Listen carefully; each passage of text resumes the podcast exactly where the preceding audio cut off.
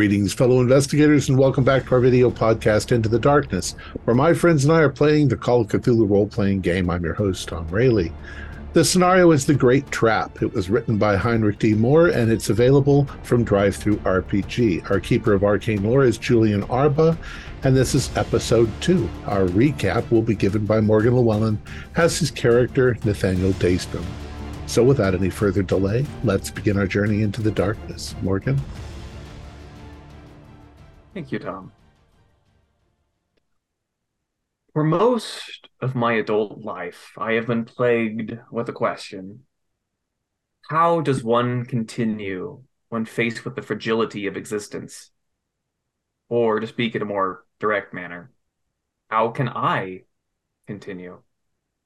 Five years of my life gone, vanished in the blink of an eye, car accident, loss of memory and motor function, difficulty speaking, or so I am told.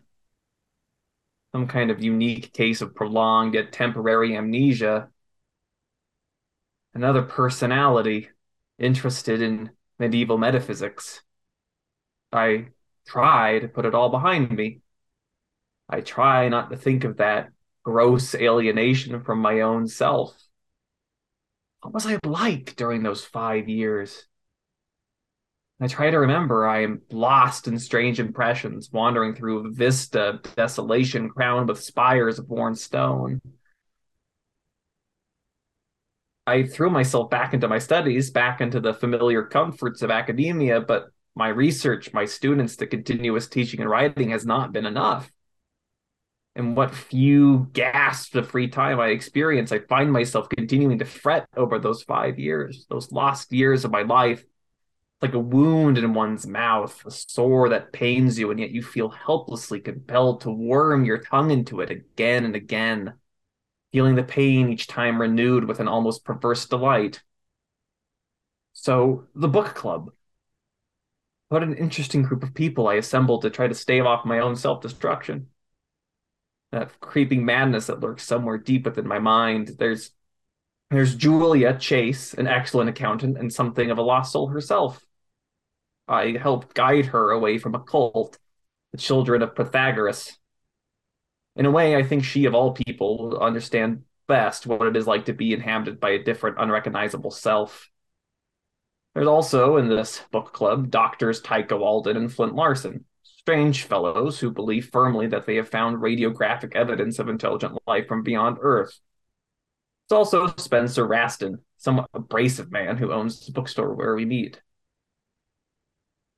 My illusion of a newfound source of relief was shattered this week. A letter purporting to be from the past, with all our signatures delivered by a woman named Virginia Peasley, mentioned in the letter and acting as legal counsel for one Dr. Osterman.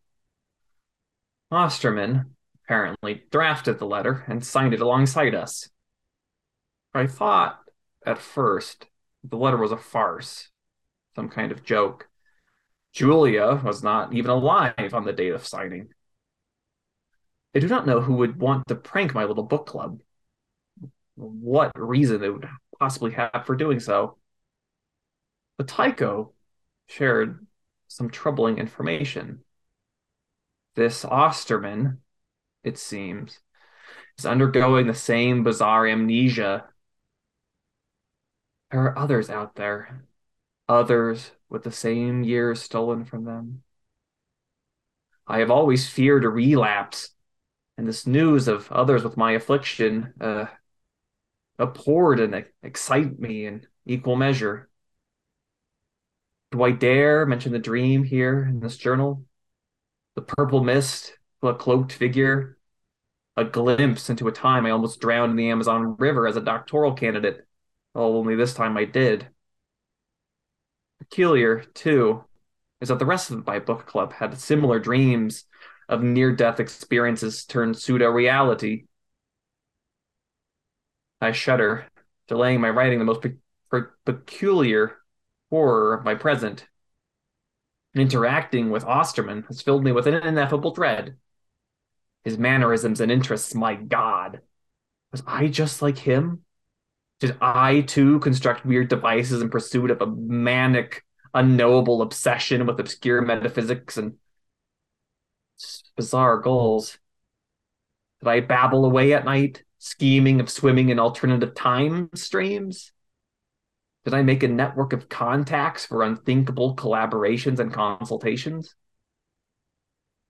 And this man who stole Amnesia Osterman's device, Walter Cruz, is reported to have to have also been afflicted like me. And just a few years ago, his observatory went silent. An observatory this his amnesiac self built has that amnesiac self re-emerged in Cruz, come to finish some infernal project long ago abandoned?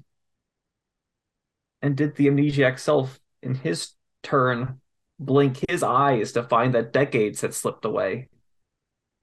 I must know. I must know if that other self that lurks in me will one day return.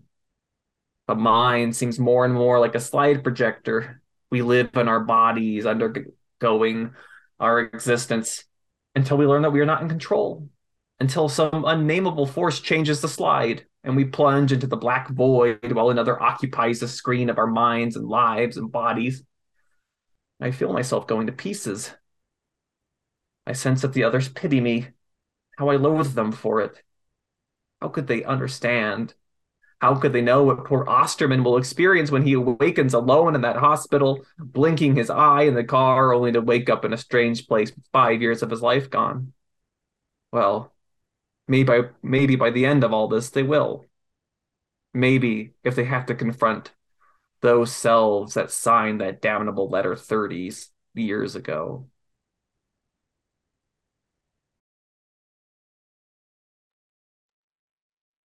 All right. So it is currently June 10th, 1927. It's, uh, we'll place the time about three in the afternoon. Dr. Osterman has been whisked away to the hospital. Um, you all have conducted some research. Um, your intention is to go tomorrow and visit the Kreutz Observatory. Um, before you make your trip, is there anything you would like to do.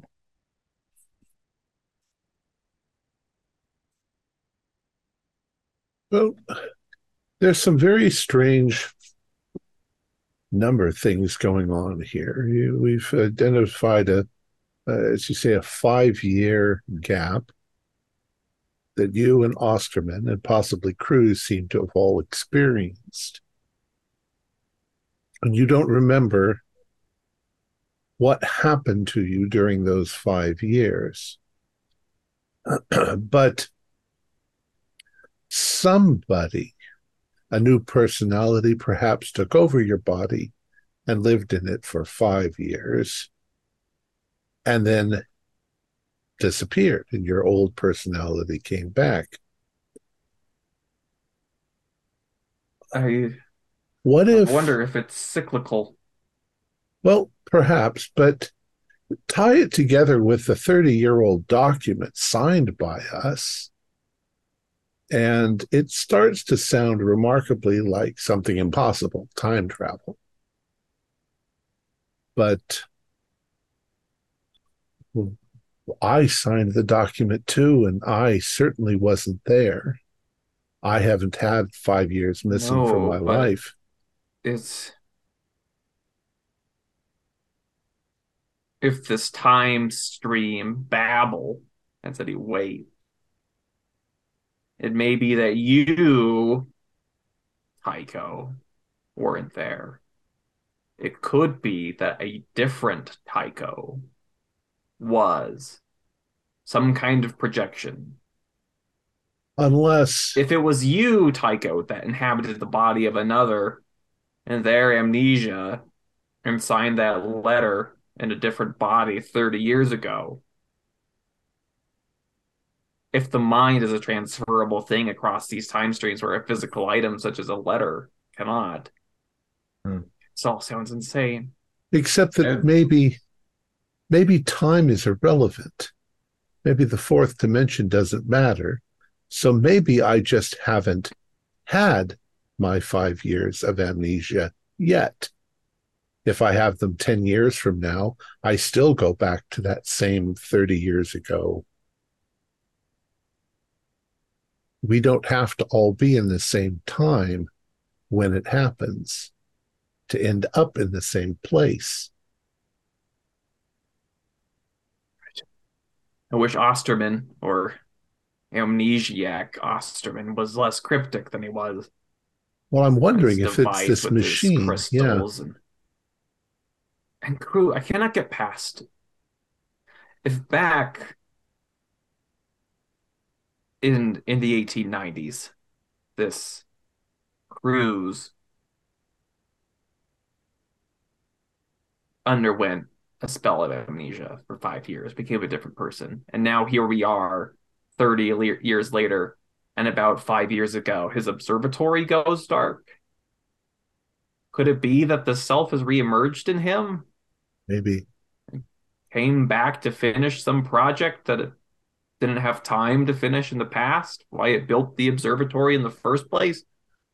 This is why there should be solid math and planning behind building such a device that might warp the frame of the universe itself. But this, but there is.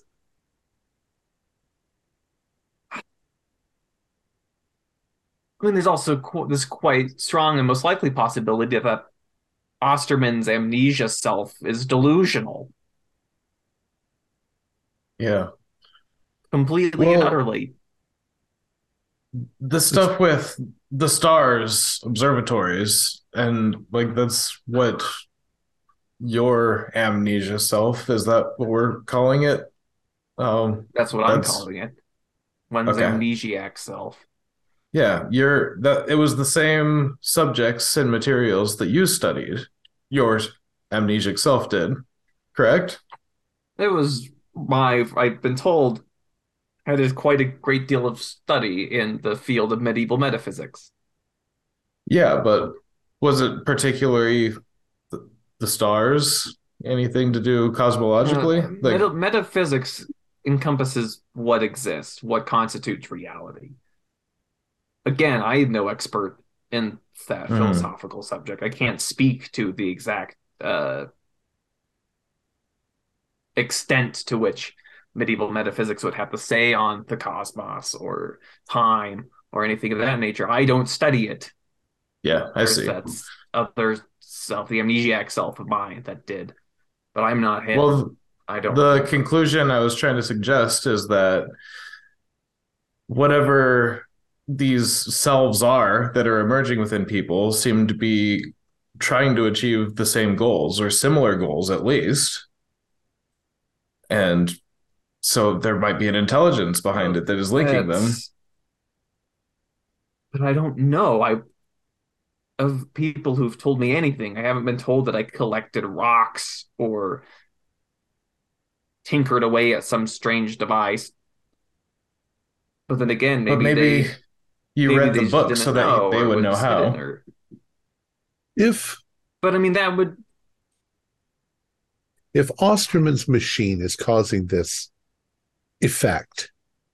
If he stumbled upon some cosmic principles that we don't yet fully understand, and he constructed a machine, and that machine is doing damage by flipping us somehow back and forth through time, um, we have to get the machine and stop it. We have no idea what damage it could be done. I personally think that a man wanting to go back in time doesn't make much sense. But somebody in the past wanting to go forward in time to perhaps steal technology from the future and bring it back to their own time, that would make sense. I can see any number of reasons for wishing to go back in time. Uh, only for live, perhaps study, you know. Well, we live in a causal universe. You could go back in time and change small things that would have enormous effects in the present. You know tip off the leader of one side of a battle about something that's planned, and the course of human history could be changed with a pencil. But uh, at any rate, this device sounds extremely dangerous. Dangerous. Yes. Ostrom If isn't entirely mad. And it could be if if this device again has any functionality at all. My primary interest in going to the observatory is to meet this man, is to meet Walter, if he is still Walter.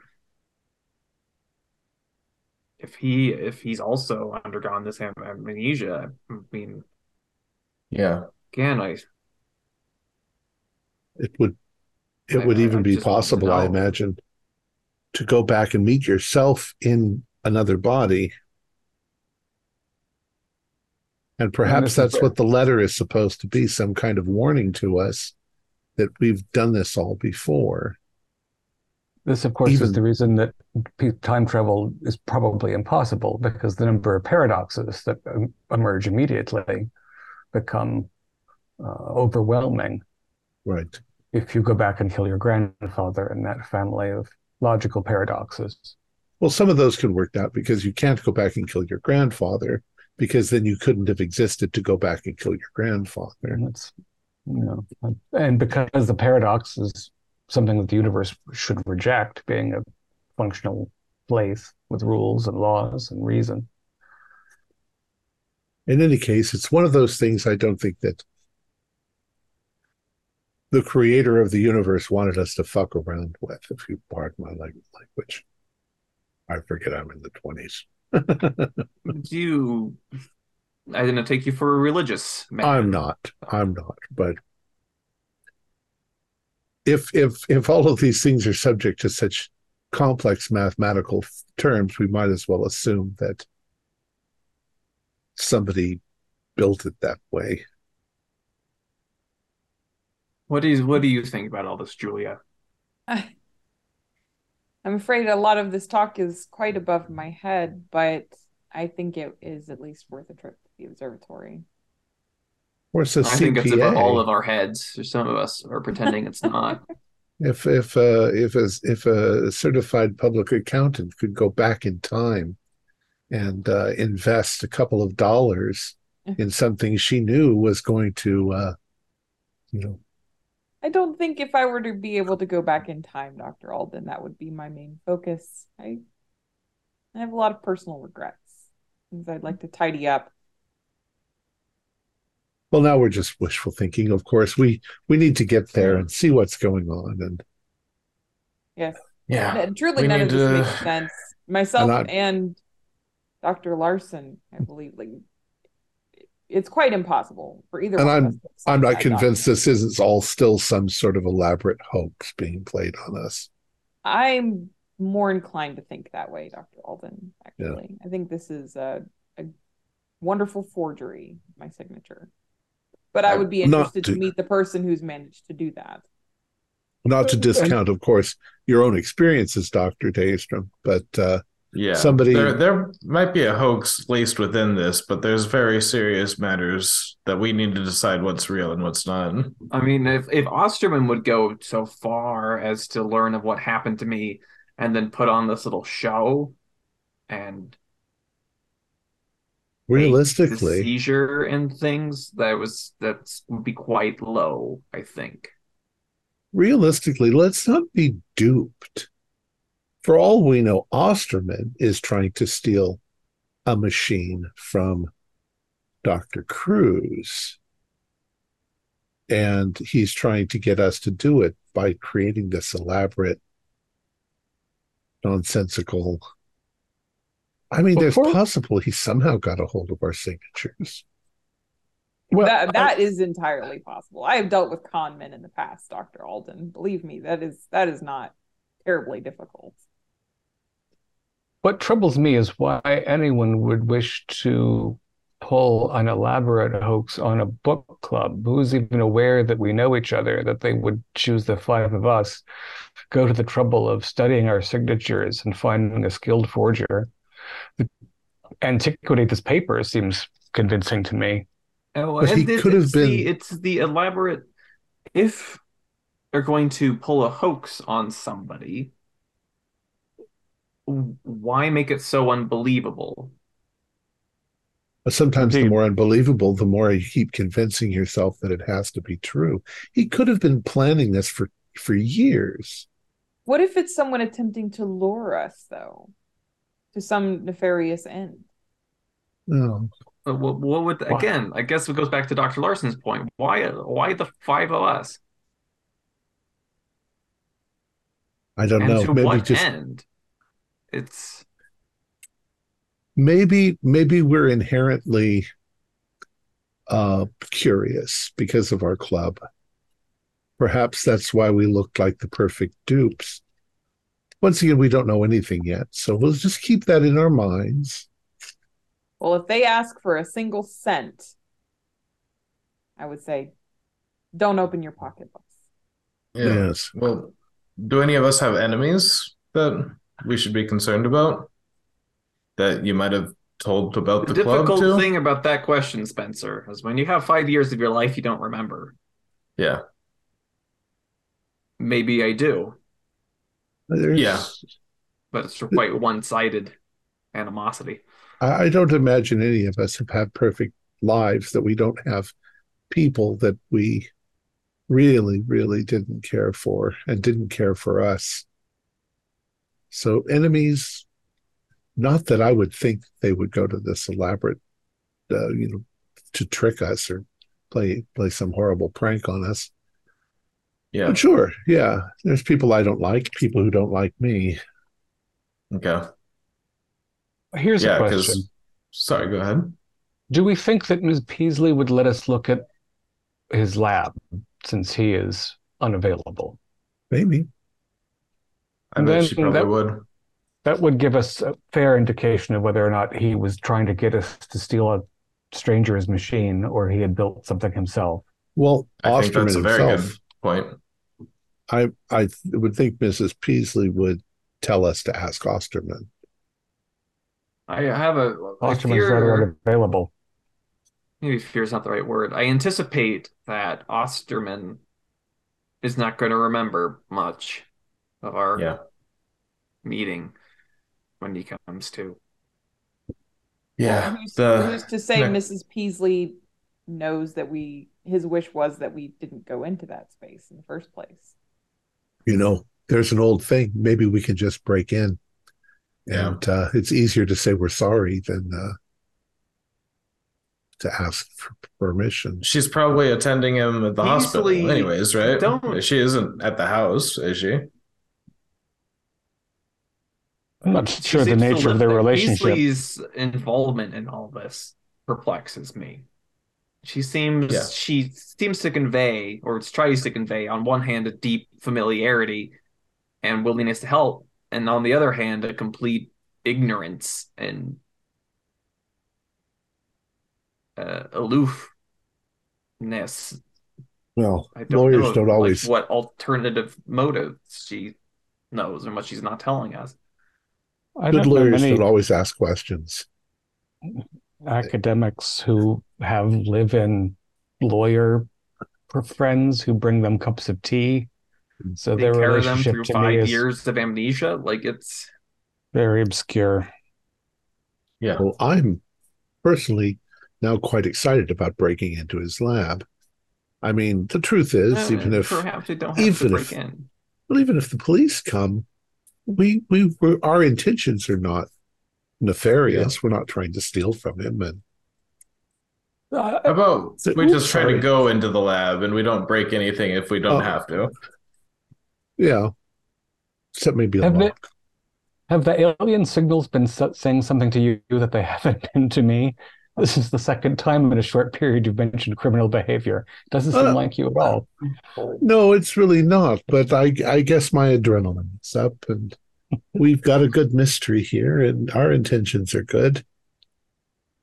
Well, let's visit the Osterman place. If Ms. Peasley's at the hospital and the place is unguarded and we don't have to break anything, then we can visit the lab. And if she's there, then we can insist that there's information in his laboratory that we'll need to see if we're to be able to even recognize his device from the vague Right. description he gave. Conical and 200 pounds with bits and pieces, stones inside. Okay. As as long as we agree that an open window also constitutes a vi- a viable means of getting inside the house.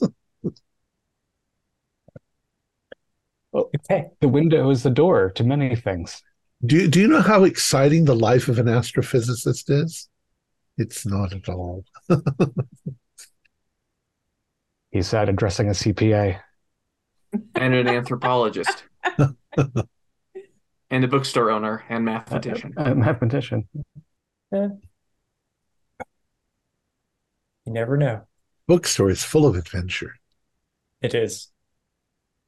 So Like you're gonna accounting. chartered accountancy. Um, so you're gonna head back to Osterman's house. No problem. Okay. Let's see if Miss Peasley's car is there. Okay. Yeah, you go back to the house, um, and you do not find her car out front. You assume she's probably at the hospital. Did she leave the door unlocked? Make a luck roll. Oh, okay, 55. It's almost 50 50. So, Yeah. It just, it always feels great when you're the one who says something for the luck roll and you're like, oh God, I hope I have luck. I don't have luck, 66. yeah, it looks like she she did lock the front door on her way out. Maybe Okay. a I don't suppose with a 66, there's not one under the doormat. Uh, yeah, you you look at the doormat. It doesn't appear to be a, a spare key lying I'm there. going to fiddle with the lock and see if I can accidentally, you know, Yeah, Well I've only got 10%, I was about to say I actually have rank. in not 57. Mm-mm. I think Julie was saying, I'm much better at lockpicking I than you. to say, don't Ju- You're- let's you're go. not Let's go look at the. correctly. Let's go look at the kitchen door. They're often left unlocked. Servants' entrance. yeah. Or the basement. Uh, Yep. Maybe. Yeah, there there is an entrance to the to the basement. Um, so you can check the back door or the basement as well. So Well, there's a coal chute.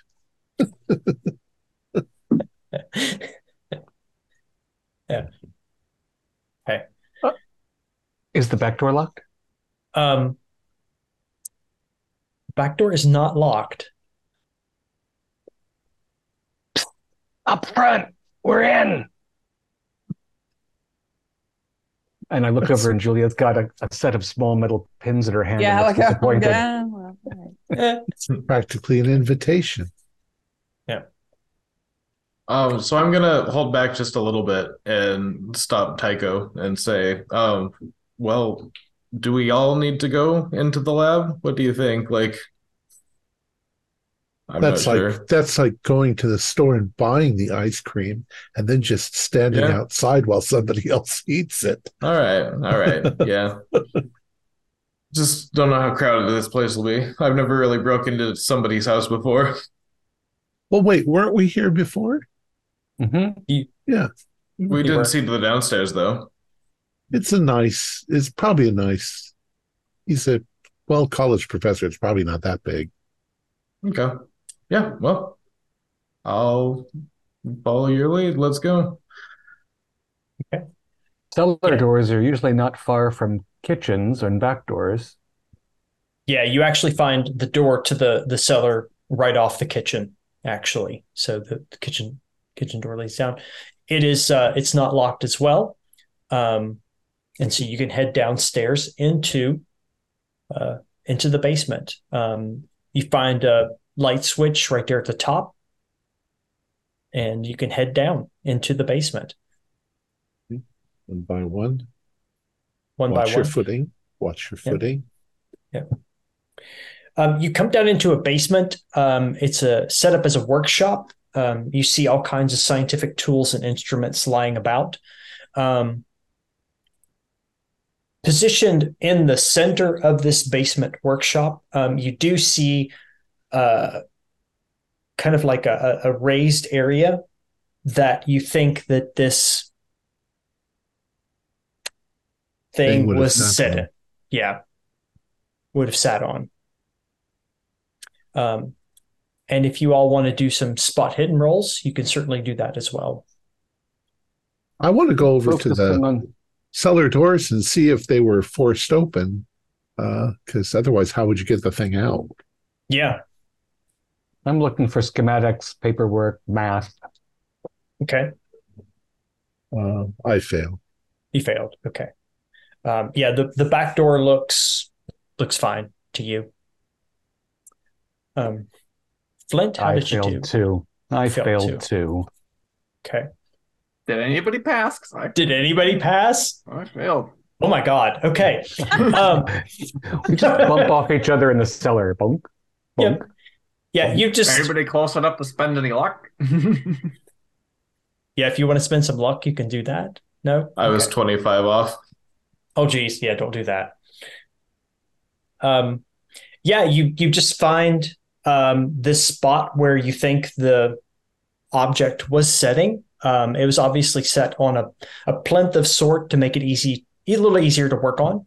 Um, and there's all kinds of scientific tools and instruments um, lying about. You do see different types of minerals and rocks that looks like that he is mined and shaped and polished uh, to use as part of components. There's electrical wiring. There's all kinds of this sort of stuff lying around. Well, I guess then we can assume that he, in fact, did build it and that Cruz stole it. Yes. Well, assembling something doesn't mean that it works the way in which you said it would. Right. And he said he'd never actually turned it on. Does But he I'm have any notes? Where is his notes? yeah. Where are Right. Well, Perhaps I mean, just look bedroom. at the path with me, though. Am I missing something? There's he would have had to taken it up the stairs. We're thinking that one man came in here by himself and carried a 200 pound cylinder out. Well, the way I we thought that he, I thought he'd go out the the cellar doors. You think that's any easier hoisting that out by himself? he may have to had, at he least may have had somebody. Yeah. He must have had help. You know, it makes me wonder if if Osterman's not mad and this thing works, maybe it just sent itself through time and space somewhere else.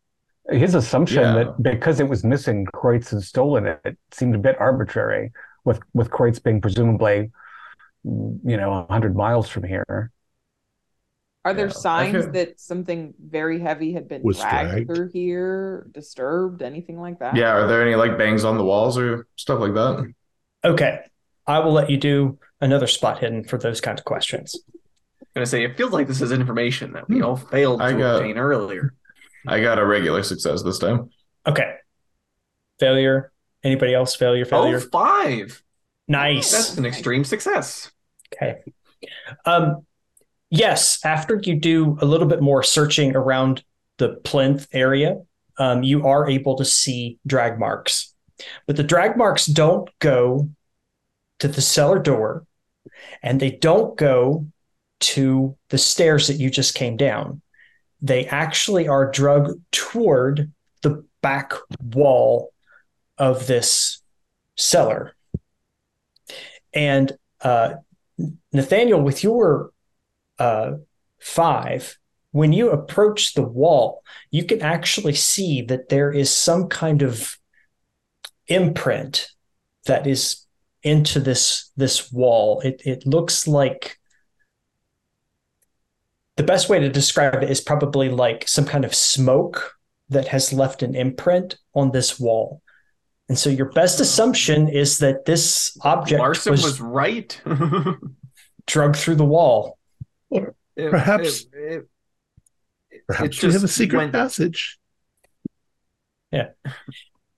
You feel around or on the Larson wall. is right that the machine that the machine was used somehow, Yeah. or some other. This is Are those scorch marks? Is that what's left after it went it through burned or reality? scorched or smoke damaged.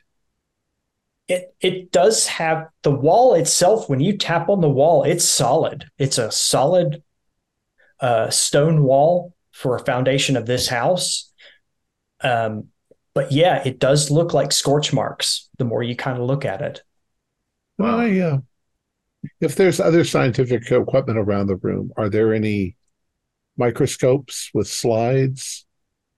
Can Sure. I can I scrape some of the residue onto one and maybe take a look at it. I'm not a biologist or anything, but I want to see what it looks like. Yeah. Yeah, you can definitely scrape some some of this residual matter off of it. And when you look through it, um, the light gives it sort of a purple hue and a little it has some some sparkle to Like it. crystals. Yeah, like crystals to it. Some sort of crystals, some sort of like amethyst crystals. Hmm. I'm going to look for other for drawers that weren't obvious where he might have stored paperwork or Okay. Uh, that sort of thing. Yeah. Can't have done it all in ah. That's that's a hard. Oh no, it's an extreme. Eleven. That's an extreme success. Mhm. Okay. Yeah. Um, you are able to you pull out some books that um, was kind of hidden, maybe on a bottom shelf or something. Um, you find a copy of Roger Bacon's The, the Thesaurus Chemicus. Um, you find uh, Turba Philosophorum by Edward Arthur Edward Waite are lying about down there. Um, you can also find some some some basic drawings of this object, and it's sort of obelisk in its general shape, but it's still got a cylindrical look to it. Um, but there doesn't seem to be any kind of notes on it that that indicate how it worked. It it seems like most of what was the design was in Osterman's head. Perhaps Or- Cruz also stole some of the papers when he was here. Yeah. If he You was here, Still with believe me. him to have been the thief? It looks like this thing just shot itself off the shelf.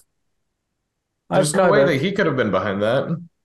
Well, here's here's a, a somewhat astonishingly strange theory um, that seems to fit some of the facts if we believe what Osterman said. He spoke at length with Kreutz on the phone, and he gave things away that he regrets having given away. Kreutz was working along similar models. They might even have some of the same texts. I mean, he's working not with modern physics, but with, well, with Daystrom's previous subject. So perhaps what Osterman let slip allowed Kreutz not to come here and carry this thing off, but to call to it, to fetch it to him. Maybe he produced some sort of radio signal that operated this device and Hmm. sent it. Uh, can you hand me that? Uh, the 80 weight or the older one? That's the, the, the drawing. Ah, certainly.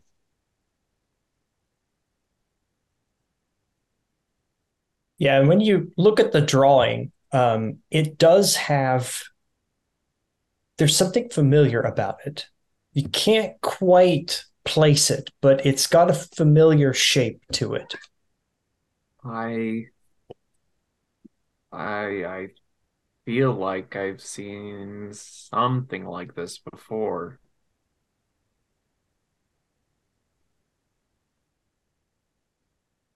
Perhaps from yeah. your missing years. That's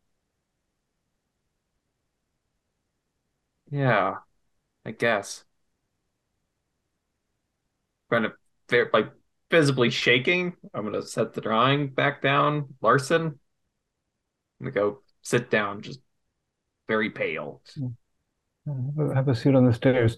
Do you think that we might find any utility in borrowing these texts to read perhaps on the trip to the observatory? That's uh, it's all alchemy. It's all you know. Yes, unless there's something encoded in here, I won't be able to do much with it. You're on mute. I- I'd be interested in it. I don't have a background, so Yeah, I feel. Oh man. Um, does anyone no have harm, I a think, compass? Which cardinal direction did this thing launch off the shelf? Did it go towards the observatory? What time of day is it? It's afternoon. Well, it's not a launch. It didn't launch itself. It was a drug across the floor. Yeah, I think it drug drug. itself. Yeah, we'll put this about maybe five o'clock in the afternoon. Okay, so based on the position of the sun, and it is June, so it should be fairly, you know, it should be going down in the west. That should give us a fairly decent idea of the direction. So yeah, which direction did the thing move into the wall? Um, it it appears to have moved in a northwesterly direction. Yep. That's where we're And the that's where we'd observatory is in a heading. northwesternly direction. So I think Dr. Larson's correct. He might have con- built a contraption to pull it through the world. That in of itself would be an astonishing accomplishment. Again, a Um, te- terrifying technology to have in the public hand. Some scientists say that that matter itself is mostly empty space. You could move Yes. things through one another. Um, mostly empty space, but you know, don't try that with your head on a brick. Uh, I wonder if this thing it left a mark on the wall here. Did it dislodge other material between this basement and its destination? It'll It pass like- through gas lines and water pipes and other basements that have people in them. like tiny little purple crystals. Maybe it maybe it's an effect. Yeah, it Oh. could be that it crystallizes the material it passes through, like heat scorches things that it approaches, an energy discharge. Yeah, this wall back here is solid. If it if it turned into some kind of substance that could move through this, it could go through anything. You know, scientists should work with other scientists and perfect their ideas, not work all alone in, in labs under in their basements. Hmm. This is how Well- disasters take place. Well, It's also how patents are written. I think I'm going to go back to my home and have some tea before paying a visit to Osterman in the hospital if anybody cares to join me. I know, Tycho, you expressed some interest in looking into the observatory and Walter Cruz before yes, I want to I before we want to look some things up in the library. I wouldn't Hmm. mind taking those texts, Dr. Larson, unless you care to look at them yourself. Maybe we should maybe we should take them. Divide and too late. We're just borrowing them. Yes, we can. It's too late for the public library, but we can access the university library and at least get a gloss on them since we aren't unfamiliar with them ourselves.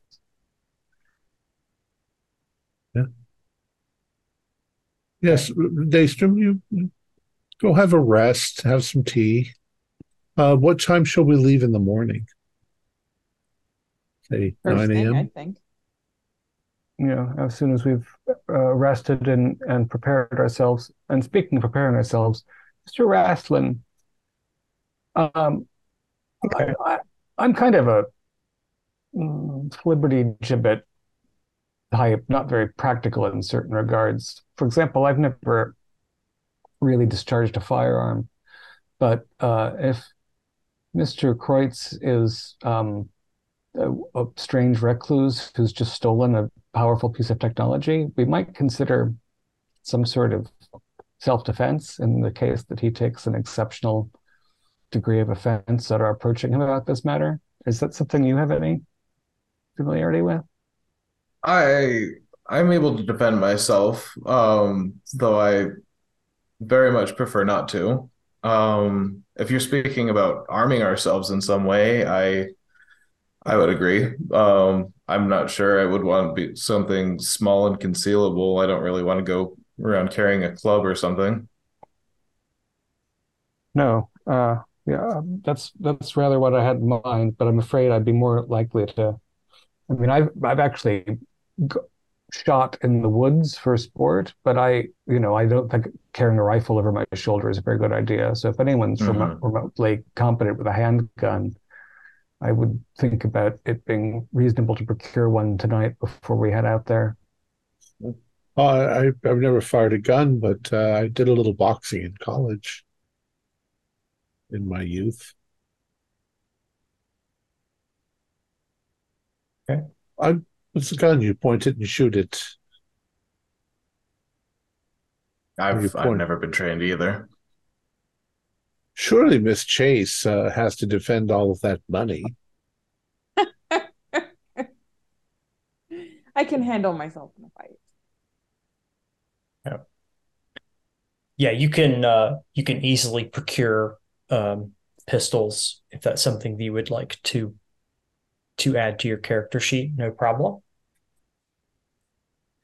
Um, so, Dr. Daystrom, you're going to head back to your home, if I understood correctly, and um, the uh, rest of you are going to go to the University Library? library. university library. Okay.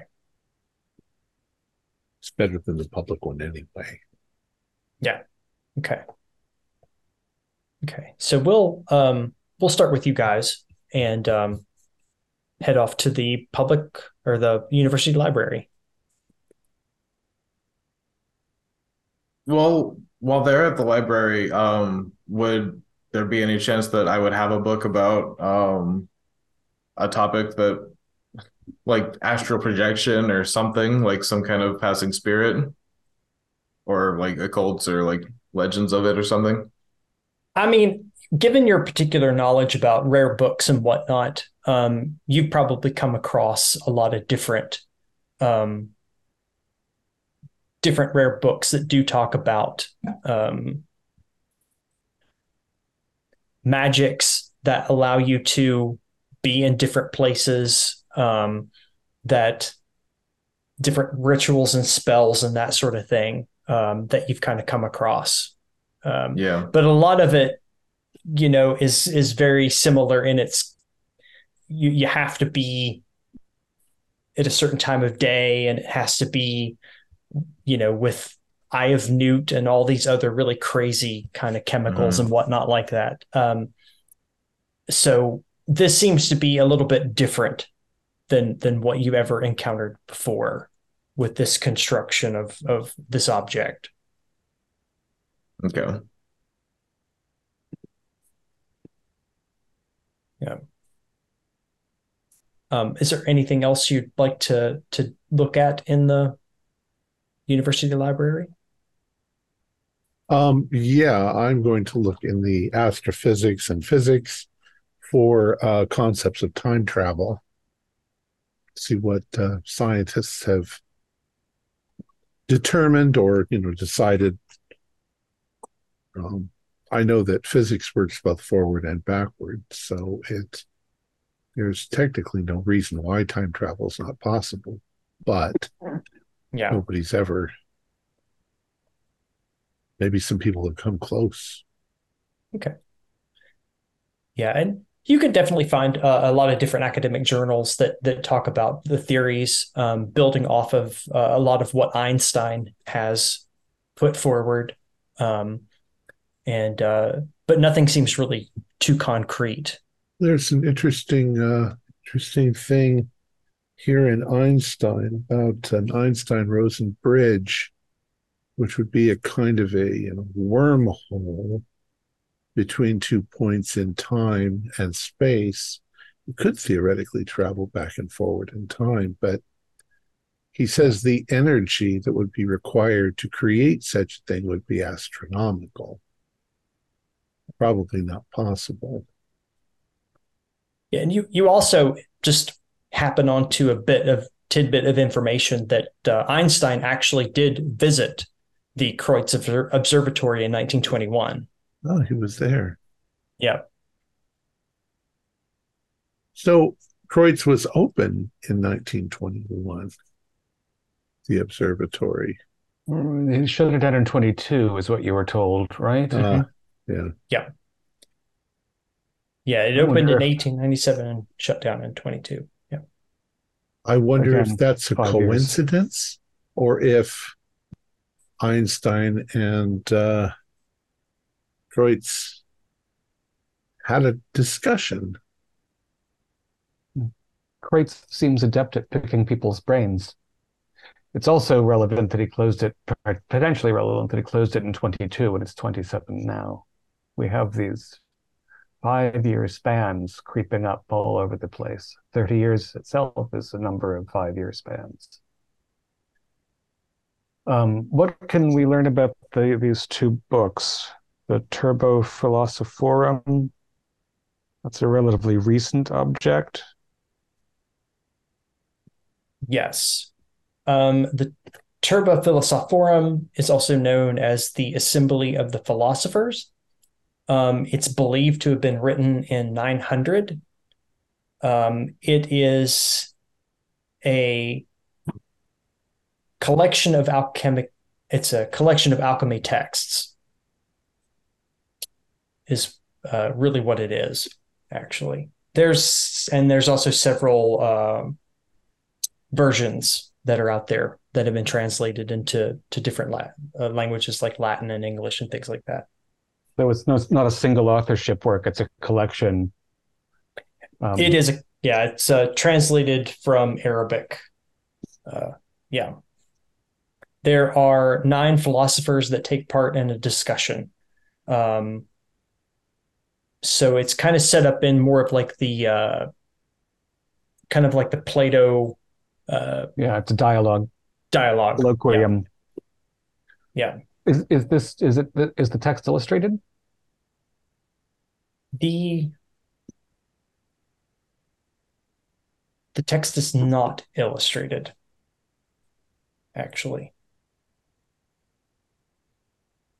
Yeah. Uh, and and the other text?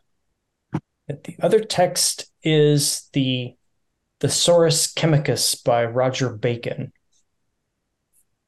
Oh, Bacon. Did he work with with Dee or against Dee? I think he's Elizabethan. Yes. Uh, published 1620 is is what it is. Yeah. Um, and the contents more... of the book itself? Yeah, the contents of the book itself um, really deal with a lot of um, alchemic nature. Um, so it's kind of based on um, a lot of the popular uh, alchemy al- alchemy theories of the time. Yeah. And are there any notations in these books? Um, anything that someone clearly wrote in the margins, anything like that? Um, yeah, you do. You do actually find some notations that are written in the margins that mm-hmm. probably deal with um, a lot of the minerals that uh, you saw in uh, Osterman's house and different things like that. Yeah, you do find that. Um, um, there is actually something that you do happen to find in one of the books, um, and it kind of falls out. It's just a newspaper clipping. Letter from the editor, the Intellectual Observer, February 17, 1892. Regarding our scientific community, we are saddened to report that Dr. Walter Kreutz remains infirm following a laboratory accident involving his fellow scientist, Dr. Admar Osterman. We understand Dr. Kreutz's assistant and sister, Ursula Kreutz, is caring for her brother while he, while he recovers. Dr. Osterman is said to be convalescing at a private facility as we wish them all a fast recovery. There's Ursula, there's Kreutz and Osterman. All a year together. before. Strange. Which, no, five years, five years after, five years cycle, five years after this letter, the three of them are not here and now, but there and then. And they have public posts um, so we need to find uh, that newspaper was local to Milwaukee. Um, yes. So we need to find if where Kreutz was a professor at that time. How's Osterman his assistant back then? And Ursula, I'm very. At least we weren't mentioned. Look on the bright side. Yeah.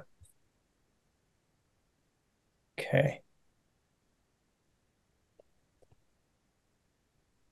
I'm sorry, what was the year on that article? It was February 17, 1892. I see. Yes, you're right. Five years. Yeah. Huh. Okay. Um, and to just give you a little bit more information, because I just found it on uh the shoot Chemicus, the one by Bacon. Mhm. Um, it is uh, a comp. At the time, it was considered to be the most comprehensive collective work on the subject of alchemy. And it sounds like it was more physical alchemy than theoretical. So descriptions of minerals and elements. Is it illustrated? Um, yeah, it does have some some general illus- illustrations that are that are inside it. Yeah. I want to page through it, and see if there's anything like our. Yeah, you, you do you do find a lot of different um a lot of different woodcuts that are placed throughout the books. Um, but you don't find anything that is resembling this drawing that you found. Fair enough. Yeah. Yeah.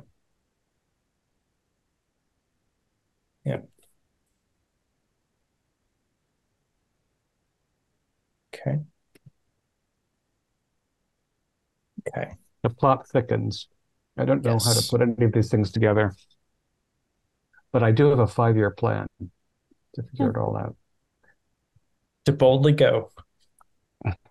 Trying to think if there are any other astronomical cycles that are in fives, but I don't think so.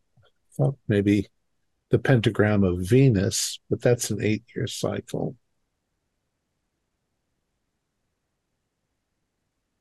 I think we should be careful regardless. It seems like it seems as though nothing good comes of the people that get tangled up in this. Truly. Missing or amnesia, accidents. What if this newspaper clipping? Oh, uh, does the university library have collections of newspapers bound? I'd like to see whether this is actually from the newspapers in our dimension. And that's why these people are in a different time and relationship.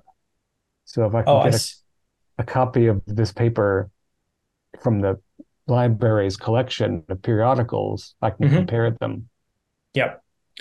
Yeah, you can definitely do a search on that, um, and you can find um, you can find this article in the Okay. the newspaper. Uh, same same advert at the bottom, Illich's restaurant. Okay. So I feel at the very least that Osterman misled us quite a bit about the relationship between him and Dr. Kreutz. There- Unless he doesn't remember. Right, but we know that we know what dates Kreutz was.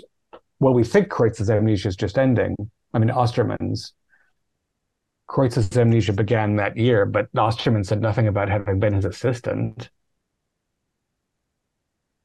You know, 30 years ago. That seems like a significant thing to leave out. Unless it was Oster, unless Adamar Osterman's father was also Adamar Ostermer, in which case Senior was cruel.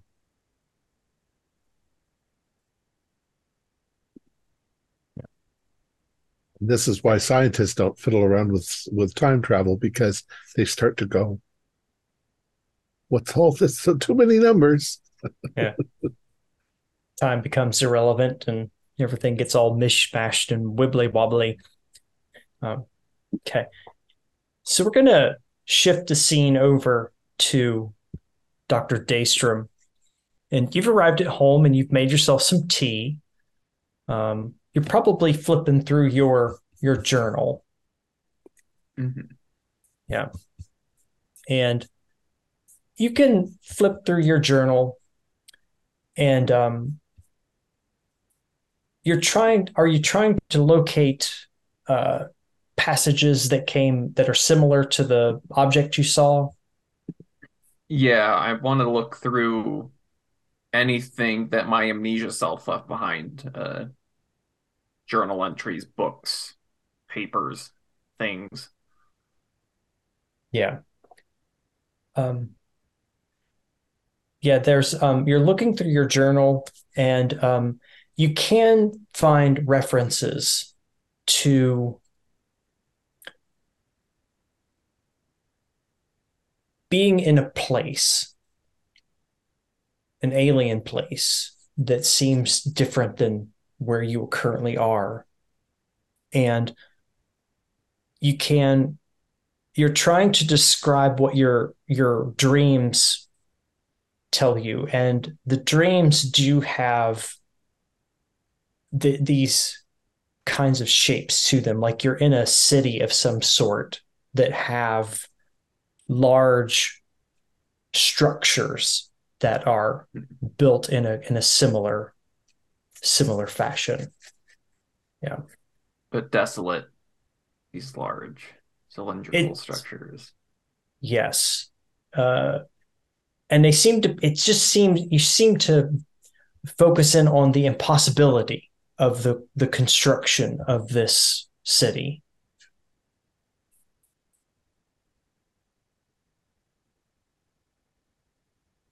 And this is myself recording my dreams. This is not something made by the amnesiac self. Correct. Yes. Um, you've been trying to, to recall what you've done over your past five year period. Um, and as far as like objects, um, yes, you you do have um, some of the old metaphysical books that you collected during your five year period, um, and it's kind of weird because you didn't really have an interest in medieval metaphysics prior to that point. Flipping through them, did my amnesia self leave annotations?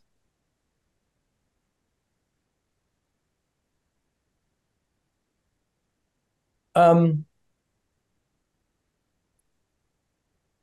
it seems like that of the annotations, it seems to be of a scholarly nature. Um, but it's a really weird perspective on what you're reading. Like the, it's almost like it's almost like somebody eh, made notes who didn't really have any understanding about human culture. It was more of observations uh, about metaphysics and and that sort of thing. Somebody with So a very it's- different. it's- But it's anthropological. Like they're trying to understand an alien culture that is humanity through this text. Yes. Yeah. That's bizarre. Yeah. And yeah, it's definitely somebody who who has a different understanding of reality, different understanding about religion. Uh, yeah, it's very strange. Is there any is it all just kind of weird and into like indecipherable, or is there any like finer points about, say, wow, these weird humans believe this strange thing about time, which is totally false? Or is there anything Yeah. as direct as that, or is it No, it doesn't seem to be anything as direct as that. Um, it it does seem to be more about um, making observations on uh, on the culture through these metaphysical texts. Yeah, I'll take one of these. I'd like to show it to the others. These weird alien annotations of mine. Yeah, yeah, and they seem to they seem to kind of have that theological focus. Is is sort of the the the crux that you're kind of picking up as you're looking through some of these notations. Yeah. Um, did you also want to make a trip to the hospital? I do want to make a trip to the hospital. Okay. Yeah. Um, so you make a trip over to St. Mary's and um, you find Osterman's room. Um, and you also find Mrs. Peasley is still there. Um, Osterman is lying in a bed uh, and seems to be resting comfortably.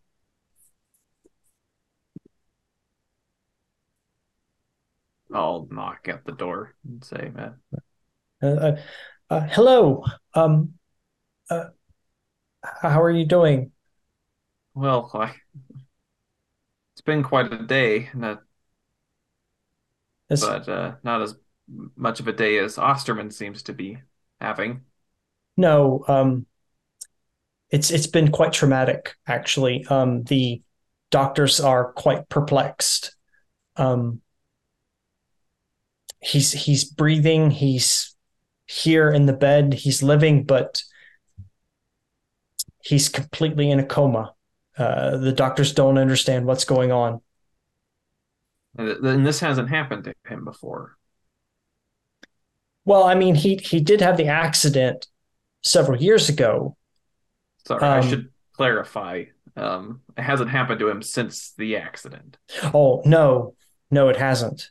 No, this is this is very different, very new. Um, the doctors are running tests. Um, they're trying to find out if it's cardiovascular, if it's something to do with his nervous system. I, I I'm not a doctor myself. I don't really know what's going on, but they're perplexed as to what has happened. Uh, one doctor seems to think that he's had a terrible stroke. Um, but at the moment, he is in a coma.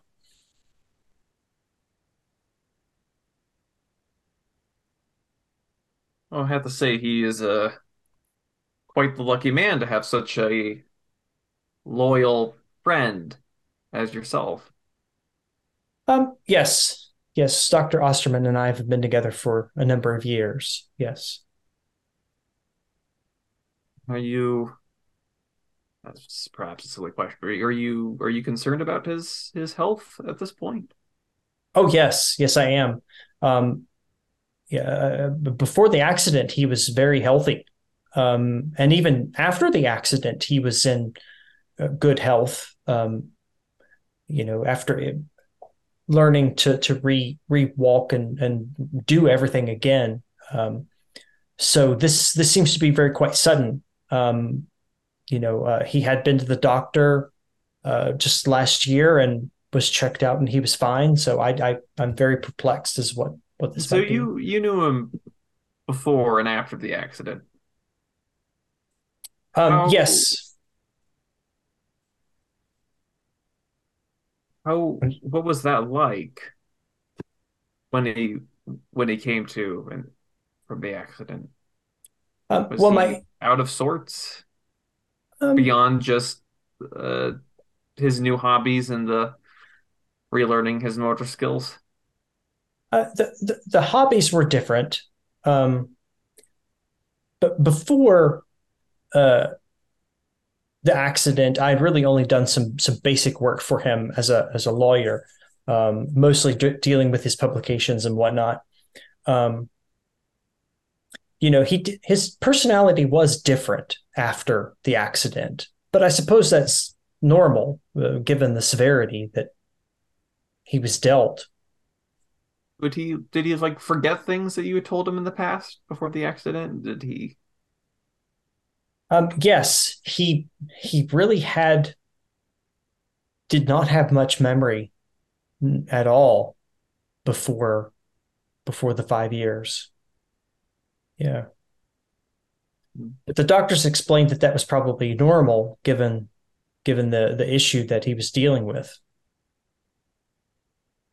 so his your kind of further integration into his life and his affairs was post accident. Yes. Yes. Um, do you ever give a reason as to why? Or do you I mean, do you have a reason why you integrated yourself? I mean, you are a free um, agent after all. I I am. Um it I, I don't know. I feel a little bit embarrassed speaking to you about this. You know, I don't know you very well. I honestly.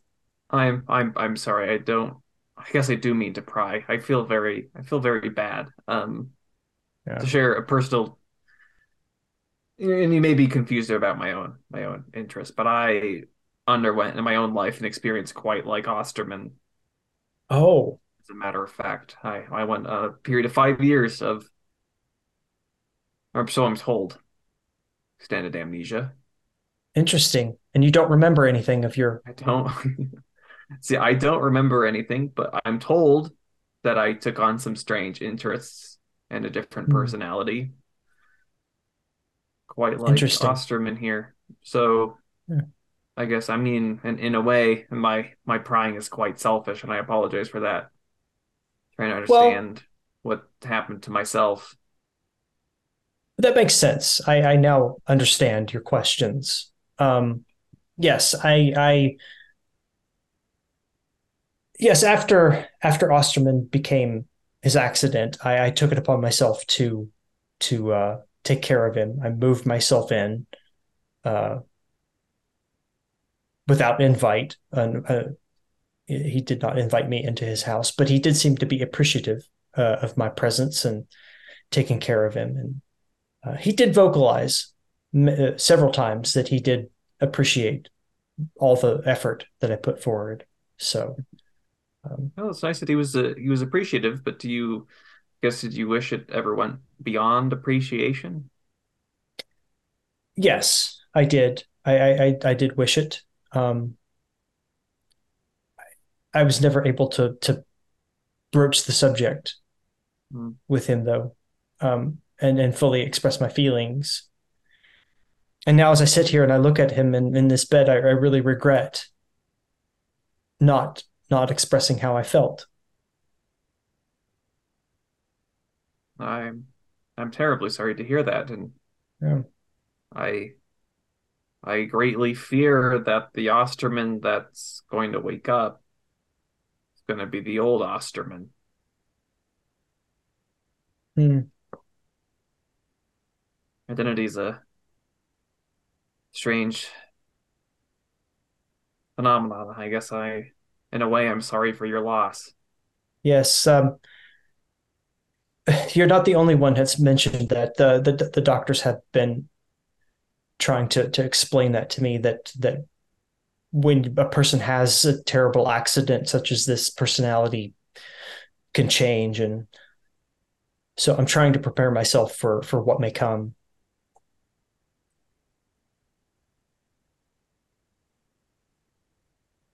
But um, I, I, do thank you for coming. Um, I, I, know I mentioned earlier that that I would drive you up to uh, Lake Geneva, but I, I, think I would like to to uh, renege on my promise and and not drive you. I would like to to stay, given his condition. Uh, I do apologize. No, there's nothing to apologize about. We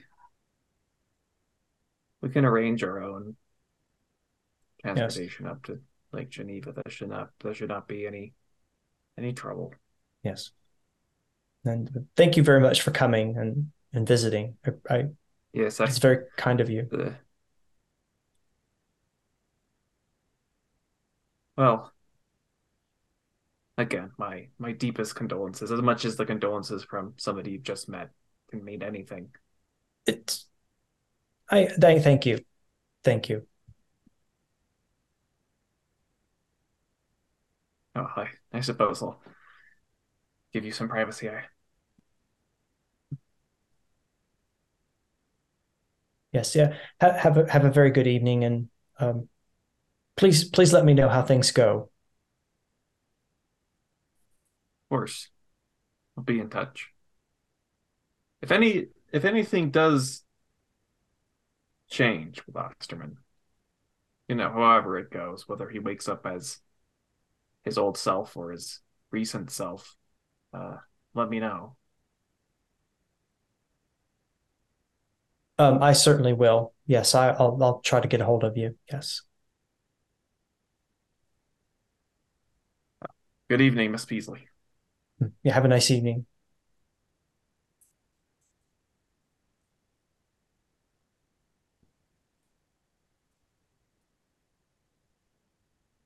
Okay. So we can uh, kind of move things forward a little bit to the next morning, uh, say maybe nine o'clock. Um, where uh, are you all meeting, and uh, are you going to take one vehicle? Suppose you can all meet at my. You can all meet at my house because I have some things I want to show you before we go. Well, well, do you have a car, uh, Mr. Dace? Uh, I think with the 60 credit rating, I would likely have a car. Okay. Um, yeah, mine's 55.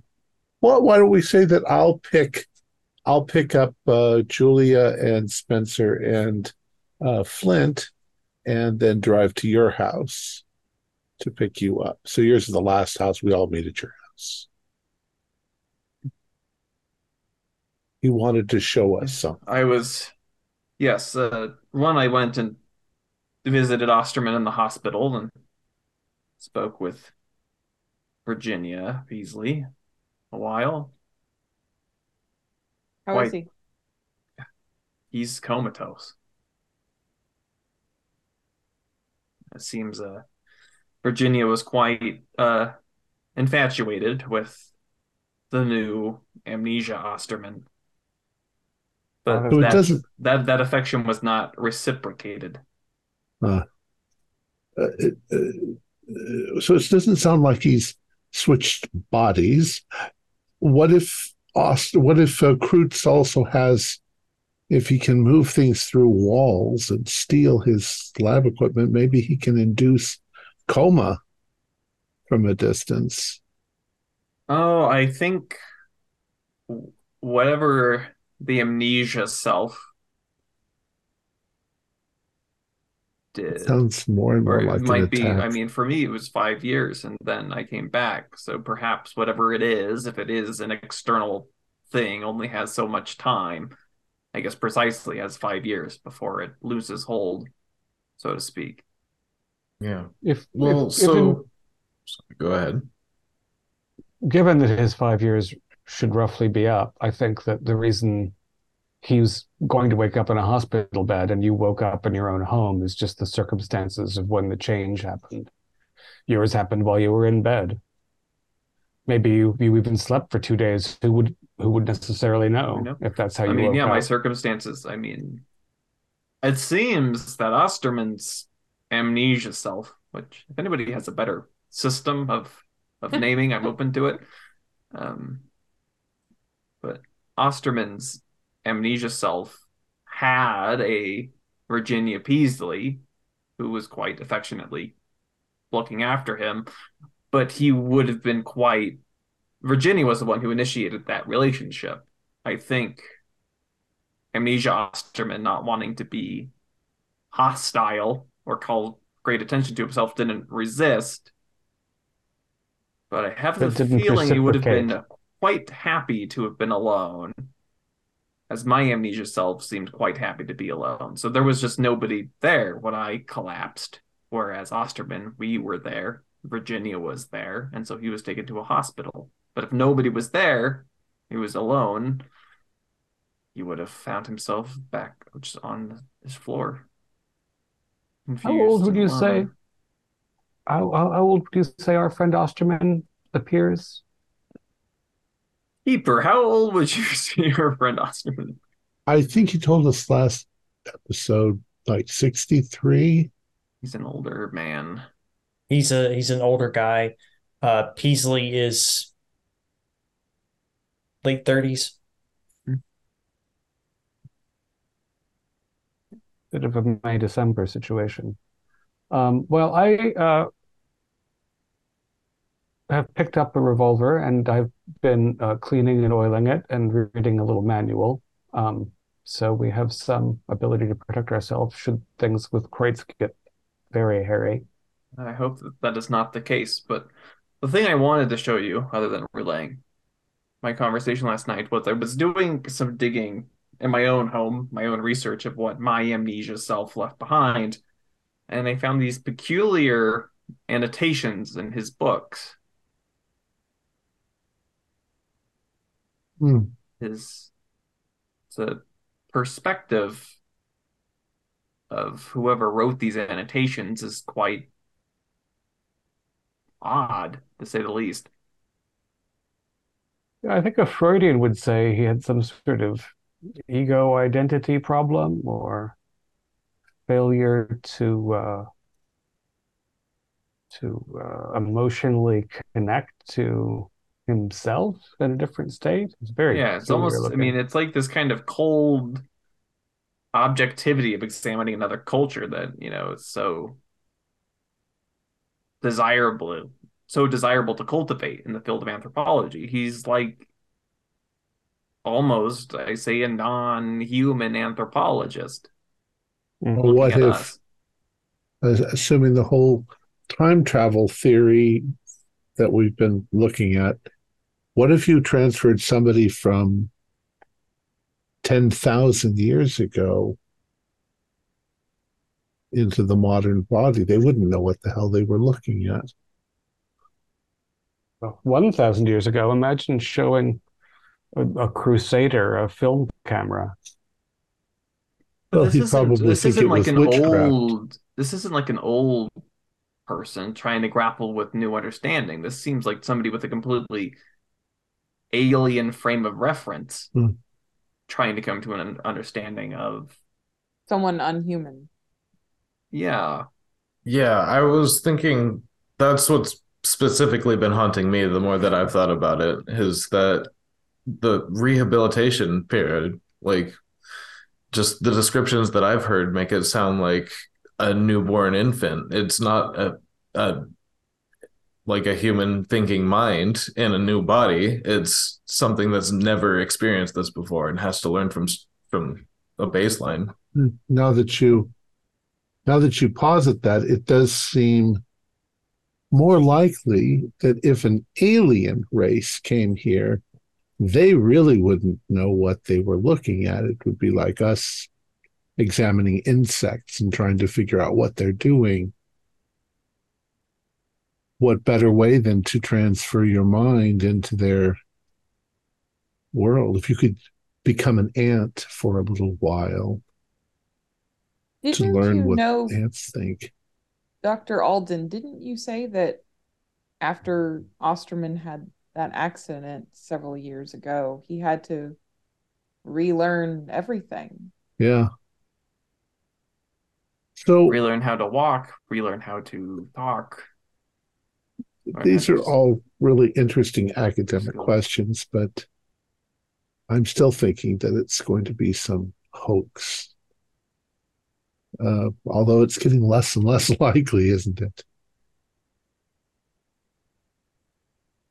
Yeah, I mean, if you interpret Peasley's um, going back on her offer to drive us up there, I mean, I I read it as as grief as to why. Spencer, But again, I don't know if it's a, you know, if you said a hoax. I mean, Spencer, you've been in the book business for a long time, haven't you? Has it always Um, been rare and unusual books, or Yeah, n- probably not as long as you might think. I um, spent almost all of my 20s traveling the world, and um, that's kind of where I started collecting things. And uh, once I decided I needed a storehouse, is when I kind of converted. But yeah, it was an interest before I really um, started accumulating. So they are very particular. it, it seems to me all of a sudden, because of our speculation, that this has become very pulp novelty. You know, aliens coming here to learn about us and Yeah. screwing up our lives. It sounds, it sounds very, fantastical and like a lot of the mysticism that I've heard from different cultures. Certainly. Yeah. You can almost see the cover of the book now with some half-dressed woman in fear of the monstrous alien entity, bug-eyed. If it, if it weren't for didn't, Dr. I didn't take you for a reader of a. Yeah. I've seen the covers. Are you implying that to be Ursula? I think that I'm might be in poor taste. I, I'm just, I fear I fear we've all just spoke over Julia. I'm, I'm, oh, I know. I was merely saying if it weren't for Dr. Daystrom's clearly a, alarming medical history, I would say yes, this all seems to be quite the hoax. But I mean, Dr. Daystrom, not to minimize your distress, it, this does seem to be something that very much. well, perhaps it's as, we should solve this as quickly as possible. Well, Let's, uh, uh, let's pick up a hamper of sandwiches, uh, since it's going to be a little bit of a drive. Uh, Tycho, if you need anyone to spell you, do speak up. Um, maybe a thermos of coffee or two would be a good idea. Um, nice. and everyone should have a look at the uh, clipping that Miss Chase and I found in one of his texts. Um, is the clipping in, that was that came out of the Bacon book, is it yellowed with age, as one would Uh, assume? Yes, it it does look like it would have been printed in 1892. Yes. So, So, Amnesia Osterman or A. Osterman was aware of primary Osterman's involvement with Kreutz in the past. perhaps at some point he became sophisticated enough about his host that he did some research and found this clipping. Yeah, I never, I mean, in contemplating my own amnesia self, I mean, I have a lot of curiosity about him. I never fathomed that he would have any curiosity about me. If I were to try to imitate someone or even imitate myself after a brain injury, I might do a great deal of research. I would read my childhood diaries if such existed and so on to try to connect with myself. But the point also is that uh, this clipping is from 1892 and Ursula died in 97, five years later. So if this injury is the beginning of Kreutz's transition, then it's striking that five years later is when he recovers and yet his sister dies. And Oh. Osterman was involved in the incident in Well, and it says. Osterman underwent some convalescence too. So either primary Osterman could tell us what happened there, or this may not be Osterman's first um, amnesia occurrence. It's almost as if if, Yeah. if he had amnesia also in 1892, and so did Kreutz, it could almost be that now is a continuation of those two personalities or entities or whatever, all these years later, repeating something or finishing something that they started.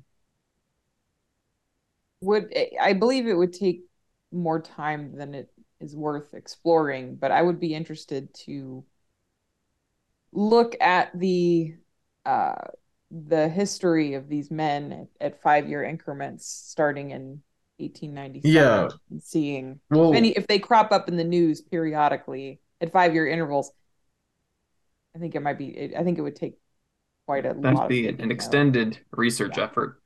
yeah, what about just specifically feel- the year that Ursula died? Like, if we have more specific dates, I want to know the sequence of events because if we're considering him to be two different egos, then we need to know which one was with her. present at Ursula's death. Well, I fear that we have kind of slipped into the uh, our old academic habits, and we're going to sit here and talk about this no, that's um, we can have endlessly. the I, I feel like we could take the two-hour drive up to the observatory and we can we can talk about it on the road. Uh, we'll probably need to get a hotel uh, in Lake Geneva, and we can see what library is available there. Yep. Yep, you can definitely do that. And it'd be easier Um, to find sources there, I think, about the specific about Ursula and Kreutz near the Okay. observatory than it's going to be to look through morgues here. Okay, Okay. so your intention is to find a hotel around Lake Geneva and try to ask around and that kind of stuff Yeah. before going to We- the observatory. I, I yeah, I don't think ask around extensively. I think put our bags away, make sure we have a place for the night, and then inspect the observatory and see if the lights are on, if the door has been bashed in with an axe. I mean, there's not answering the phone. Nobody knows anything about him, but he conversed with Osterman a couple of days ago. We were told. Yeah. Okay. Yeah, you can easily make the trip. It's a lovely trip up the road to Lake Geneva. Um, and you can find um, a nice little roadside motel. Uh, the Lone Pine Inn uh, is there and available for you, and they have some rooms, uh, some vacancies that you can can get. So, yep. The uh, Uh, does the innkeeper have directions to the observatory? Um, yes, the innkeeper can can easily do that and say, yeah, it's it's right up the road. You just take this road, take a right, and you'll come right to it. Can't miss it. Do you know anything Thank about you. the history of the observatory? Uh, I know a little bit about it. Yeah. Um, it was uh, constructed back in uh, 1892. No, no, I'm wrong. It was, uh, oh, yeah, it was 1893 is when it was constructed. Uh, and they finished it in 1897. hmm Um, there's a big to do. Uh, the uh, the Kreutz family uh, they had a private small observatory up there at one time, and this new observatory was really a big expansion uh, from what they had, and uh, the uh, the thing's got three telescopes in it. It's got the big one under the big dome, and then there's two smaller ones up there. There's been all kinds of scientists that have been visiting and whatnot. Um, you know, even Albert Einstein was up there actually uh, at one time. It was pretty cool. He even stayed here, believe it or not. And uh, I ha- a little bit embarrassed. I didn't know who the hell he was when he came. I heard that. Yeah. I heard one of them went missing. One of the Kreutzes. Yeah, yeah, Ursula, she she went missing for some reason. Um there was a murder investigation. Uh they never found her body. They don't know what happened to her. Um her brother was uh the prime suspect for a while, but they police never could find any evidence. No local rumors. Uh I mean, the local rumor mill says that her brother killed her. Uh, you know, now I don't know, but that's that's what I've heard. Uh, it costs a lot of money to build that place. It's awful fancy. Uh, it's got all kinds of carved uh, stonework and whatnot. It's it's a really nice, really nice place up there. Yeah. So I, I figured they they run out of money myself, and they were, had an argument. Mm. Yeah. But hasn't been much activity up there for a while though. All the excitement died down, I suppose. Yeah, for some reason, Walter become a, a recluse, and he just lives up there by himself. He doesn't have an assistant or anything to go out and get his groceries. I don't know of any assistant. Uh, we do see him in town occasionally. You know, he actually does venture out and uh, gets himself some food and whatnot, but he doesn't usually talk to people, and it's usually not a pleasant experience when you do talk to him. He's kind of a crabby pants. You know, maybe it's the guilt of, about his sister, or something else happened and it haunts him anyway. Maybe he saw something in the sky. I don't know. I don't know. I mean, I've read all kinds of books about weird stuff up in space and whatnot. Um, so I, I, I don't know. But you haven't seen any bug-eyed aliens running around town. no, I haven't seen anything like that. No, no, I've seen some weird looking fish come out of the lake though.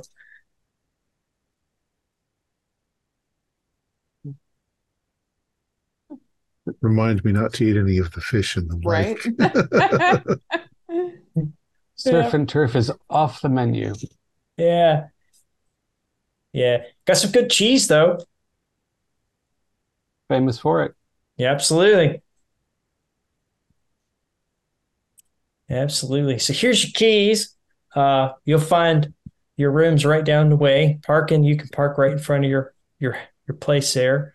Uh, if you need anything, just pick up the phone and call. Uh, there's a nice little diner right down the road. Margie's a good cook. Thank you. Good you. to hear. Thank you very much. Yeah. Probably only be a few days, but we'll keep uh, keep you up to date. Sounds good. Appreciate the business. Hope you enjoy your stay here in Lake Geneva. Thank you very much. Okay. Now, what would you all like to do with your day? Well, as we're getting settled in for the first few minutes, I'm going to say, so in the car, oh, I was driving. Okay. So I've been thinking about this all the time that I was driving, and I've kind of written a little bit of it out here on a piece of paper. Yeah. See the the red line. The red line is Dr. Daystrom. He starts here. I mean, he's had his whole life, but he starts here. He gets to this point and he loses his memory. He goes back in time to this point because whoever this is has hijacked his body by jumping forward in time, living for five years, and then jumping back to his body, while then he forces Dr. Daystrom forward in time, and then Dr. Daystrom continues. Something like that. So I'm trying to follow what you're saying, and it makes sense on the end of when the original returns and has all their memories, but I still don't understand the rehabilitation period. I don't think that it's the same personality having to remember unsuccessfully who they are. Well, I'm I'm thinking if the the blue line is the alien, the alien hijacks his body by switching bodies with him. And then when he gets into the future, he doesn't know what the heck this human is. And he has to learn how to move, how to eat, how to do things. It takes Yeah. him a while. And then he begins to gather information of what he's observing. And then eventually he goes back into his body. And for all we know, he doesn't forget. But Dr. Dr. Daystrom being shoved out of his body has to readjust. Perhaps he has to readjust because he goes back to the alien's body and can't function there very well. What are your dreams like, Dr. Daystrom? No, I, I dream of being in this waste where there is these tall cylindrical structures like some kind of strange city. But nothing like you've seen here on Earth. No, not until that. Surely, as an anthropologist, Yeah, you've seen tons of architecture. Yeah, I've seen I've seen more architecture than most, I would say. Nothing like that except for that drawing in the basement yesterday. And my own dreams. So, if the alien theory holds, somebody is hijacking us But to why learn about us. If your theory is correct, Tycho, then that would mean I lived five years in the past in a body that's not my own, but I don't remember anything of that sort. If memory didn't survive this transition, then the entities wouldn't get much out of the visitation. And you'd think if they entered one body and learned how it worked, they'd become more proficient, but they seem to go through a period of rehabilitation. Let's see what the observatory looks like, and we can speculate again over lunch. Okay. I'd like to know whether he's going to fire on us as soon as we drive up to the Hmm. place. Said he was a recluse, the guy at the hotel. and Yeah. unpleasant to deal with. Okay. Yeah. So you get in your cars. oh, I'm sorry. Go ahead. Uh, Just it's a- been we've been going mostly northwest. Have we been going mostly up or downhill? Have we gained or lost elevation on average? Um, at this point, let's say that you've gained some some elevation. You don't think you're like terribly far up in the in the air, but you've gained some elevation. Just Yeah. wondering if we can look for marks of that device dragging itself through a wall of the Hmm, observatory. Interesting. Hmm. Yeah. Okay. How terrifying. So you get in your car, and I, I suppose Tycho, you're going to be driving. Is that correct? Yeah, driving along. Okay. Um, you get out on the road, and it's a nice wooded road, and you follow the instructions that the guy gave you, and it, you're a few miles from the from the observatory. And if you would, please make a listen roll. All of us or just Tycho? Um, all of you. I got a 19, and my listen is 35. I will spend two points to make it a hard. Okay. I'm also at hard. Hard. I Fail. got an 80, so I am not listening at all. I'm in my own head thinking Okay. about stuff. Okay, so I think Julia and Tycho are the only two that that heard. You hear what sounds like an explosion. Did you hear that? Yes. What was that? Is it thunder or an what? explosion? How could you not hear that? Doesn't Yeah. seem like it should be thunder. Yeah. And at this point, you can start to see the trees in front of you just bend in your direction as this wall of dust and debris is just blown into all of you. I put on the Uh, brakes. And so please make a drive roll for me. Oh, 62 is. I drive off the road. Drive off the road. Drive off the road and you crash your car into into a tree. And as this is happening and you're spinning and out of control, uh, would would all of you please make a power roll for me? Eight. Yes, pass. Pass. 60 is a right on the dot pass. 60 for Okay. 60. Regular I pass. Okay, great. So yeah, you, your car comes to a halt uh, up against a tree. Uh, Dear, And- dear. you're all jostled about quite badly, but you're safe at this point. Good God. He's out of the car in case the- something starts or a the- fire. Are the trees returning to a vertical position? Yes, they're they're waving, and you can see that this blast, this shock wave, has actually knocked several of them down uh, Oh. and caused quite a bit of damage to trees in the area. Yeah, That most definitely was an explosion. But what? I- the observatory? Well, that's the only thing I know that's up here. Dear. But we're didn't we're didn't we estimate that we're still a mile or two away? uh, you had driven about a mile, about two miles up the road, so at this point you're not too far from the the observatory itself. The explosion of that Or size. where the observatory was. Right. We should get up there, see if Yeah. see if Well, everyone's I've got right. to see if the car is going to even right. start. We hit pretty hard.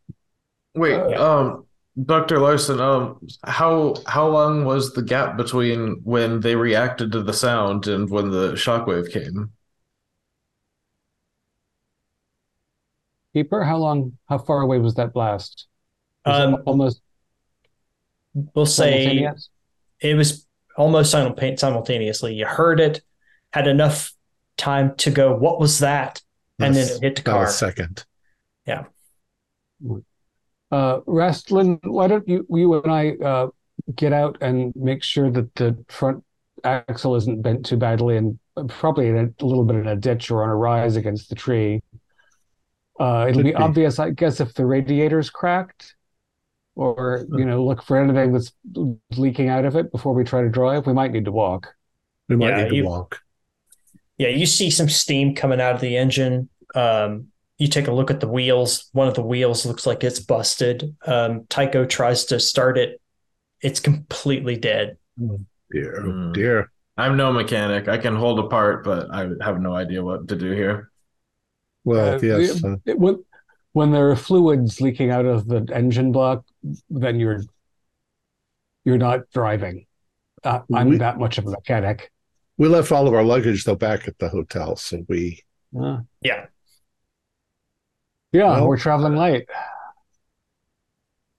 So you're in good shape. Okay. at least Uh, we're all it- safe.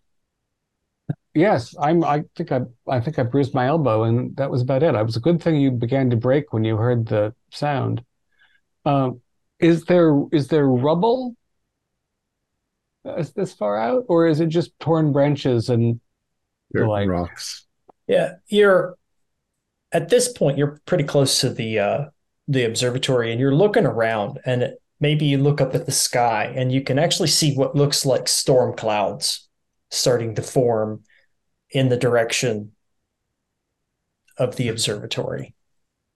did Dr. Kreutz make a tornado machine as well? Uh, a tornado maybe- machine that causes something like that explosion. My goodness. Uh, should we run away from the observatory rather than going to see what's happening? I don't like the looks of that. That's not atmospheric. That's not normal. Is there a wind still? Uh yeah, you can you can still feel some wind that is that is blowing through it. It's pretty steady.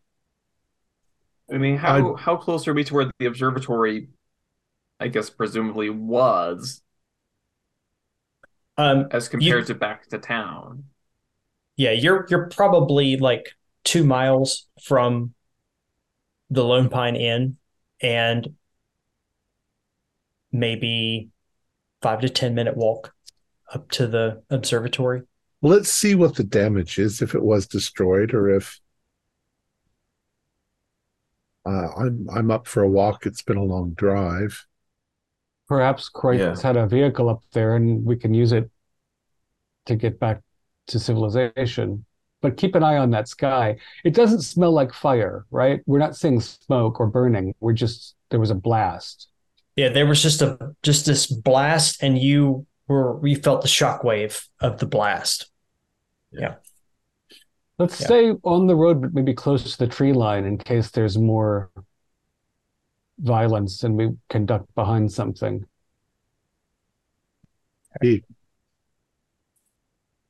Okay.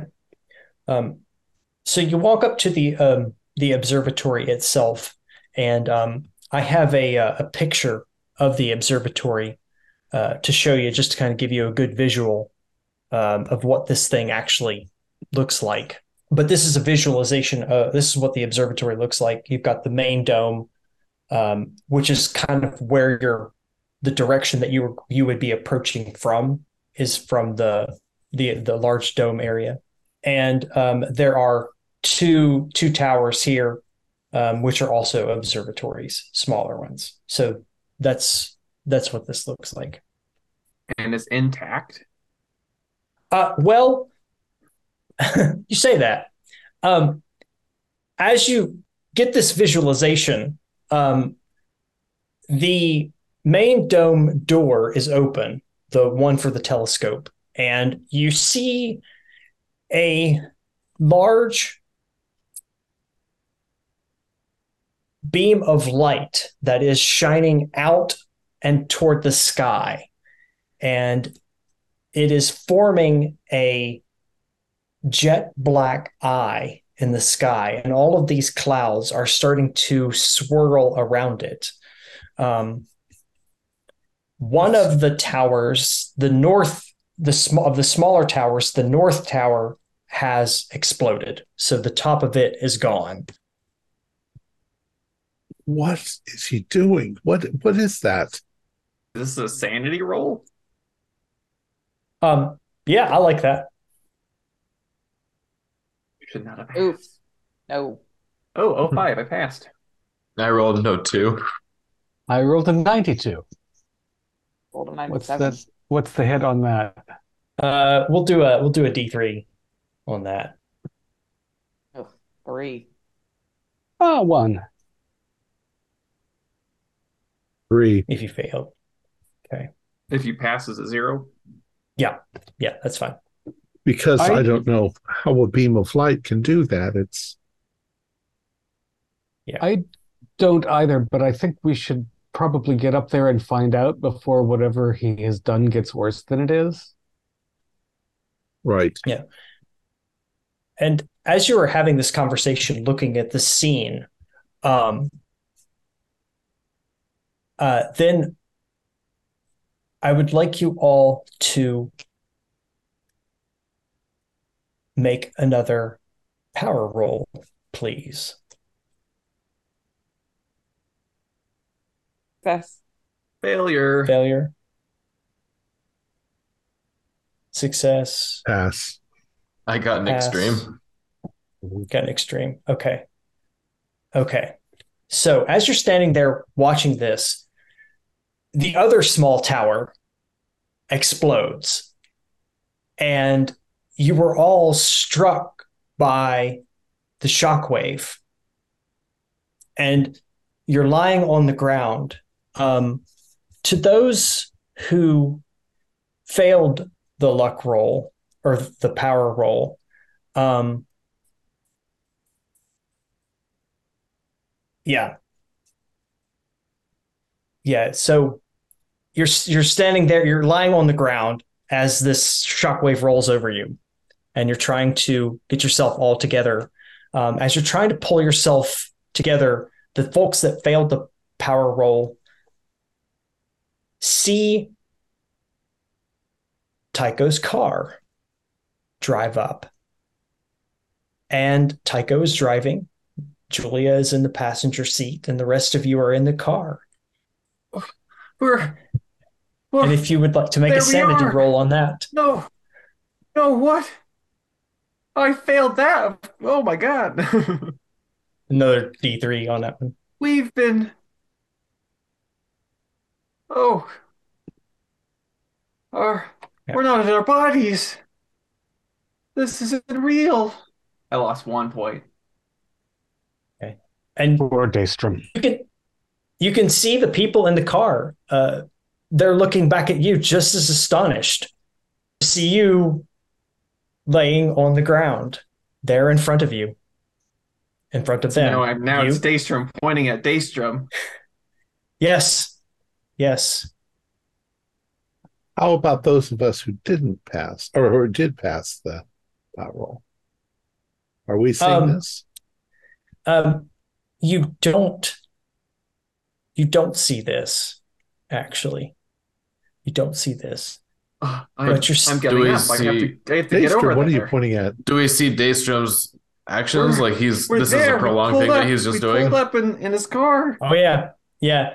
He's he's completely freaking out on you guys at this vision of this car. Nathaniel, what are you talking about? There's We're nothing uh, there. We're there. It's like There, there's nothing oh. there. no, we I'm are. here. To Yeah. see, I'm, I'm seem- walking over there.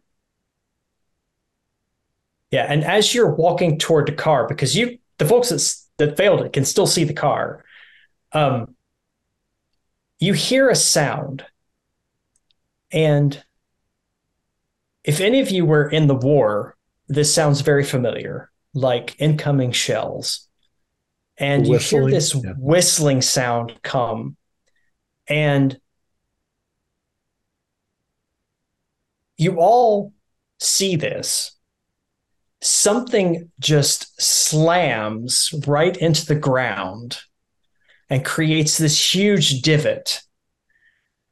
But Dr. Daystrom, you see this thing hit the car and it just kills every one of the thing in the oh car. my god!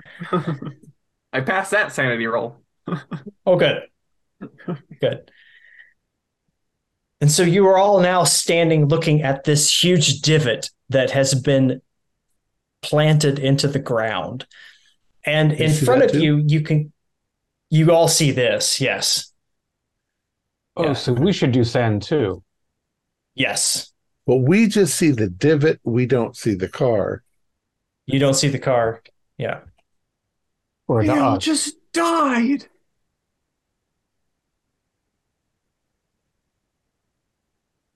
The building's being shelled. That's why it's exploding. Sort of. But the What the hell away is going the building. on? Yeah, we're The gonna odd we're thing gonna is- die here. the odd thing is, is that you can kind of see that something is in front of you. You know how like you can see heat off of pavement? Uh huh. some large thing is in front of you. You can't quite make out its shape, but you Where can divot tell is. this where the divot is. Yes. Something is there standing in front of you. But is it invisible? You can kind of see it as far as like it's moving. And so you can kind of see the movement, but it is currently what we would call invisible. How big is it? Um about the size of a blue whale. I, I'm walking towards it, trying to understand what I'm. I'm backing away. Yeah, I'm backing away. Yeah, backing away. What are Yeah. you doing, Dr. Holden? Get away from it. I'm Yeah. heading for the main observatory. He's turned on a beacon or something. It's got to be shut down. Yeah, and so as Tycho, as you're walking towards it, um, it is going to move on your position, and it is going to attempt to hit you. I'm not sure I can dodge from something that's invisible. Yeah. Okay. Um. Yeah, he rolled. He rolled an eighty, so that's not all that good. So something passes very close to me, Yeah, or So do maybe I touch a- something with my hand? Yeah, a little maybe it's a little bit disoriented from its slam into the ground and it kind of swings a little bit wide of you. Actually. Oh, something's there, and I come running back. Yeah. We need to get inside. Okay. Um this thing is going to do another movement and I would like all of you to do a strength roll. Right. Yeah. Ooh, 18 is a hard No. success. Okay. dice away. They keep rolling 97. No. I also got a hard. Okay. regular success. Okay.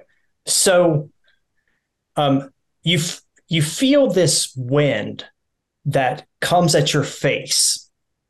And Daystrom, Rasslin, and Larson, you're able to kind of like dig your fingers into the ground and hold your position.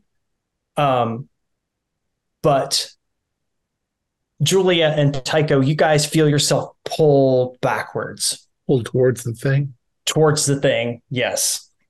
And it's pulling you towards it and you're it's going to be moving itself uh towards you or t- together. Am I close Michael enough to grab either one of them? I'm not very strong, but Um I'm going to say that that your strength roll was to hold your position. okay. Yeah. And so they have been pulled back uh, against this thing, actually. Um, and um, it's going to try to hit the two of them as well. Now I'm trying to dodge because I know Okay. There's Yeah, I was about to say if there's any chance of dodging, Yeah, you can certainly try. 003. no. Nope. Okay. Okay. Three, four, five. Okay.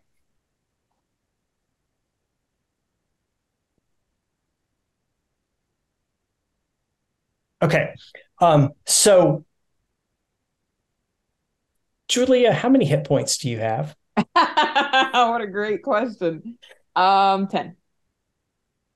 Um, so Tycho, you are able to dodge this thing. And as you're in the motion of dodging it, you see this thing just hit Julia in an uppercut and it just tops her up into the air, ass over tea kettle. And she comes crashing down into the ground, into this ugly, ugly crunch. But you have been able to get away. But I need to do a sanity roll for seeing that. Yes. I got a 006. I still think I should take 1d4. I've I've rolled an One. seven for scary invisible monster and saying that, so I failed. Okay. Okay. Keep track and let me know if you hit 20%. Um, how much should I take for a fail? Uh 1d3 Okay, on this one. Okay. One. Okay. So the so Tycho is moving uh, up to the three of you, and Yeah. I imagine the three the other three are trying to continue forward.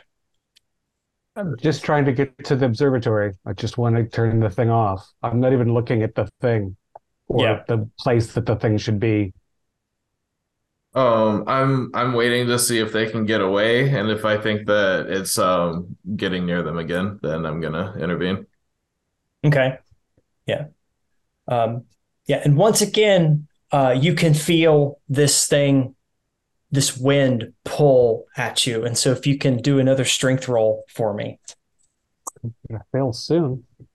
16. Hard success. Nice. I failed that one. success. That's my first fail on that. Okay. What? What? what?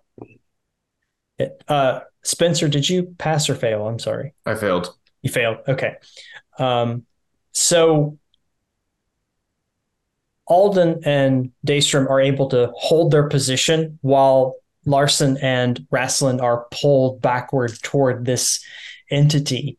And it is going to move into your uh, position and try to hit the two of you if it can. Uh, and 61 is probably not good enough. Uh, it is not. So um, you all are able to to in the kind of dance in the wind, as it were. Um, so at this moment, Alden and Daystrom are ahead of you, and so you guys can continue to move forward toward the the thing. I would very much like to get inside. Yeah. Can we Um, can we try grabbing their hands and pulling them forward as we're going? Yes, If yes, we're you all can fighting against the the wind. Yeah, you can certainly do that. Um, and if you are kind of like holding hands, I can give you uh, advantage on a on a strength roll. Well, Oh, I can yeah. see like the the form of the thing, right? Like it's obvious where it's standing. And Yes. it's pulling me towards it. Um, can I spend 14 magic points and try to kill it? Um, you with your special Yeah. special thing.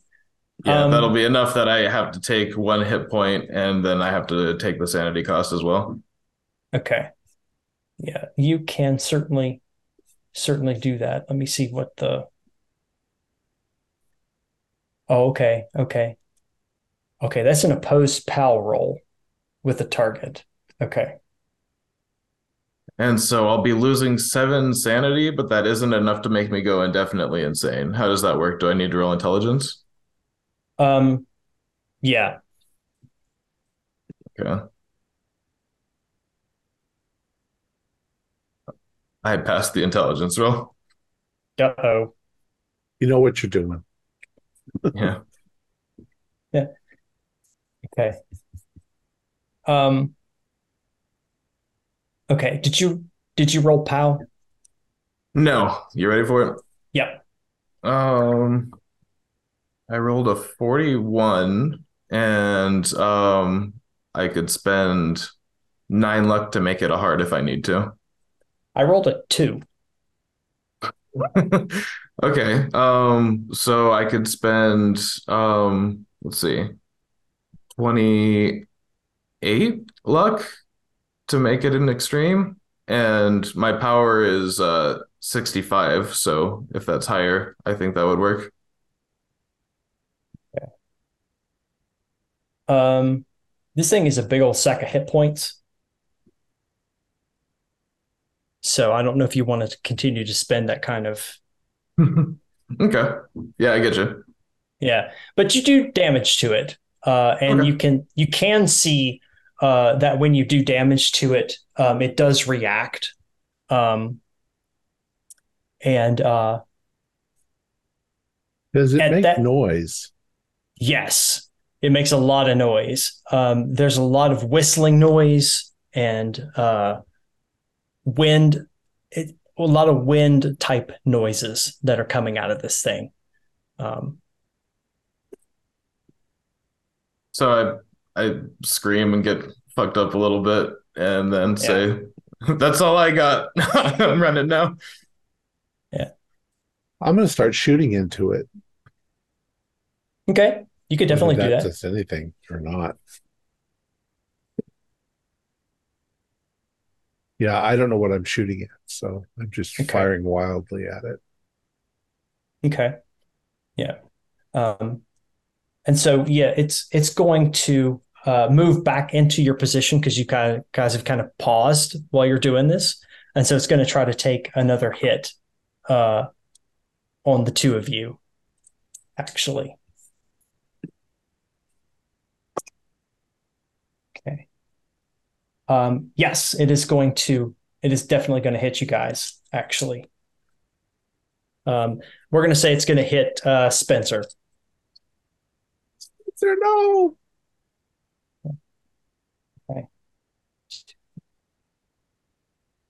uh, for nine points. Dang. All right. That puts me down to one. Um, so do I need constitution? Um, yeah, Yep. All right. Major wound. major Oh, yeah. wound, I, I failed that. Unconscious. unconscious. So I tried, guys. yeah, But so you see Spencer fall, um, but that does give you guys enough time to make your escape. So do we escape into the building? Um, yeah, as you get up to, uh, you go up the stairs up to the the entrance into this building. Um, we'll uh, we'll say that you can kind of get that far. Uh, the um, you can see that this this thing has kind of turned away from you at this point, uh, and so you can kind of stand there and watch this thing move about. Um, Now, but in the uh, in the dust and the wind and everything, can we sort of now see its shape? Yes. Yeah, you can kind of see its shape. It's about the size of a blue whale. Like I said, it's huge. Um, but it's sort of it is kind of got that blue whale shape to it so it's kind of like a like a like a worm like shape to it you can kind of see that there are other things that are flopping about uh, from its person uh, from its body um, so it's not quite cylindrical in shape um, Julia and Spencer. They're they're gone. They're gone, Tycho.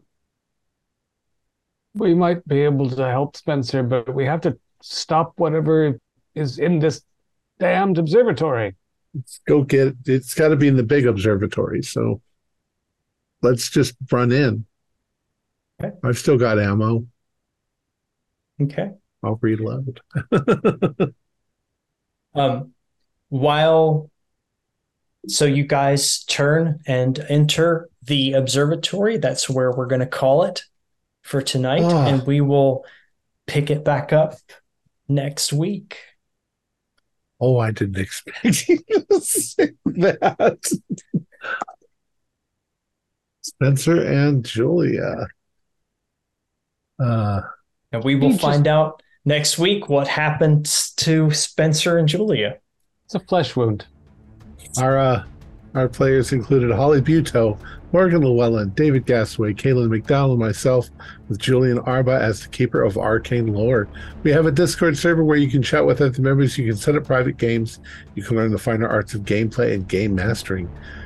We provide audio only versions of our shows free for you to download from Spotify, iTunes, or Podbean. If you'd like to help support our show, please visit our Patreon account. Just a dollar to a month helps us a lot. Like, share, and subscribe to our channel and punch the bell icon for updates on our latest shows. And leave us some comments. We enjoy reading them and answer any questions you might have. This is Tom Rayleigh, together with all the members of our gaming club, inviting you to journey with us once again into the darkness for another adventure into the universe of H.P. Lovecraft and the Call of Cthulhu role playing game. Until next time, good luck and good gaming.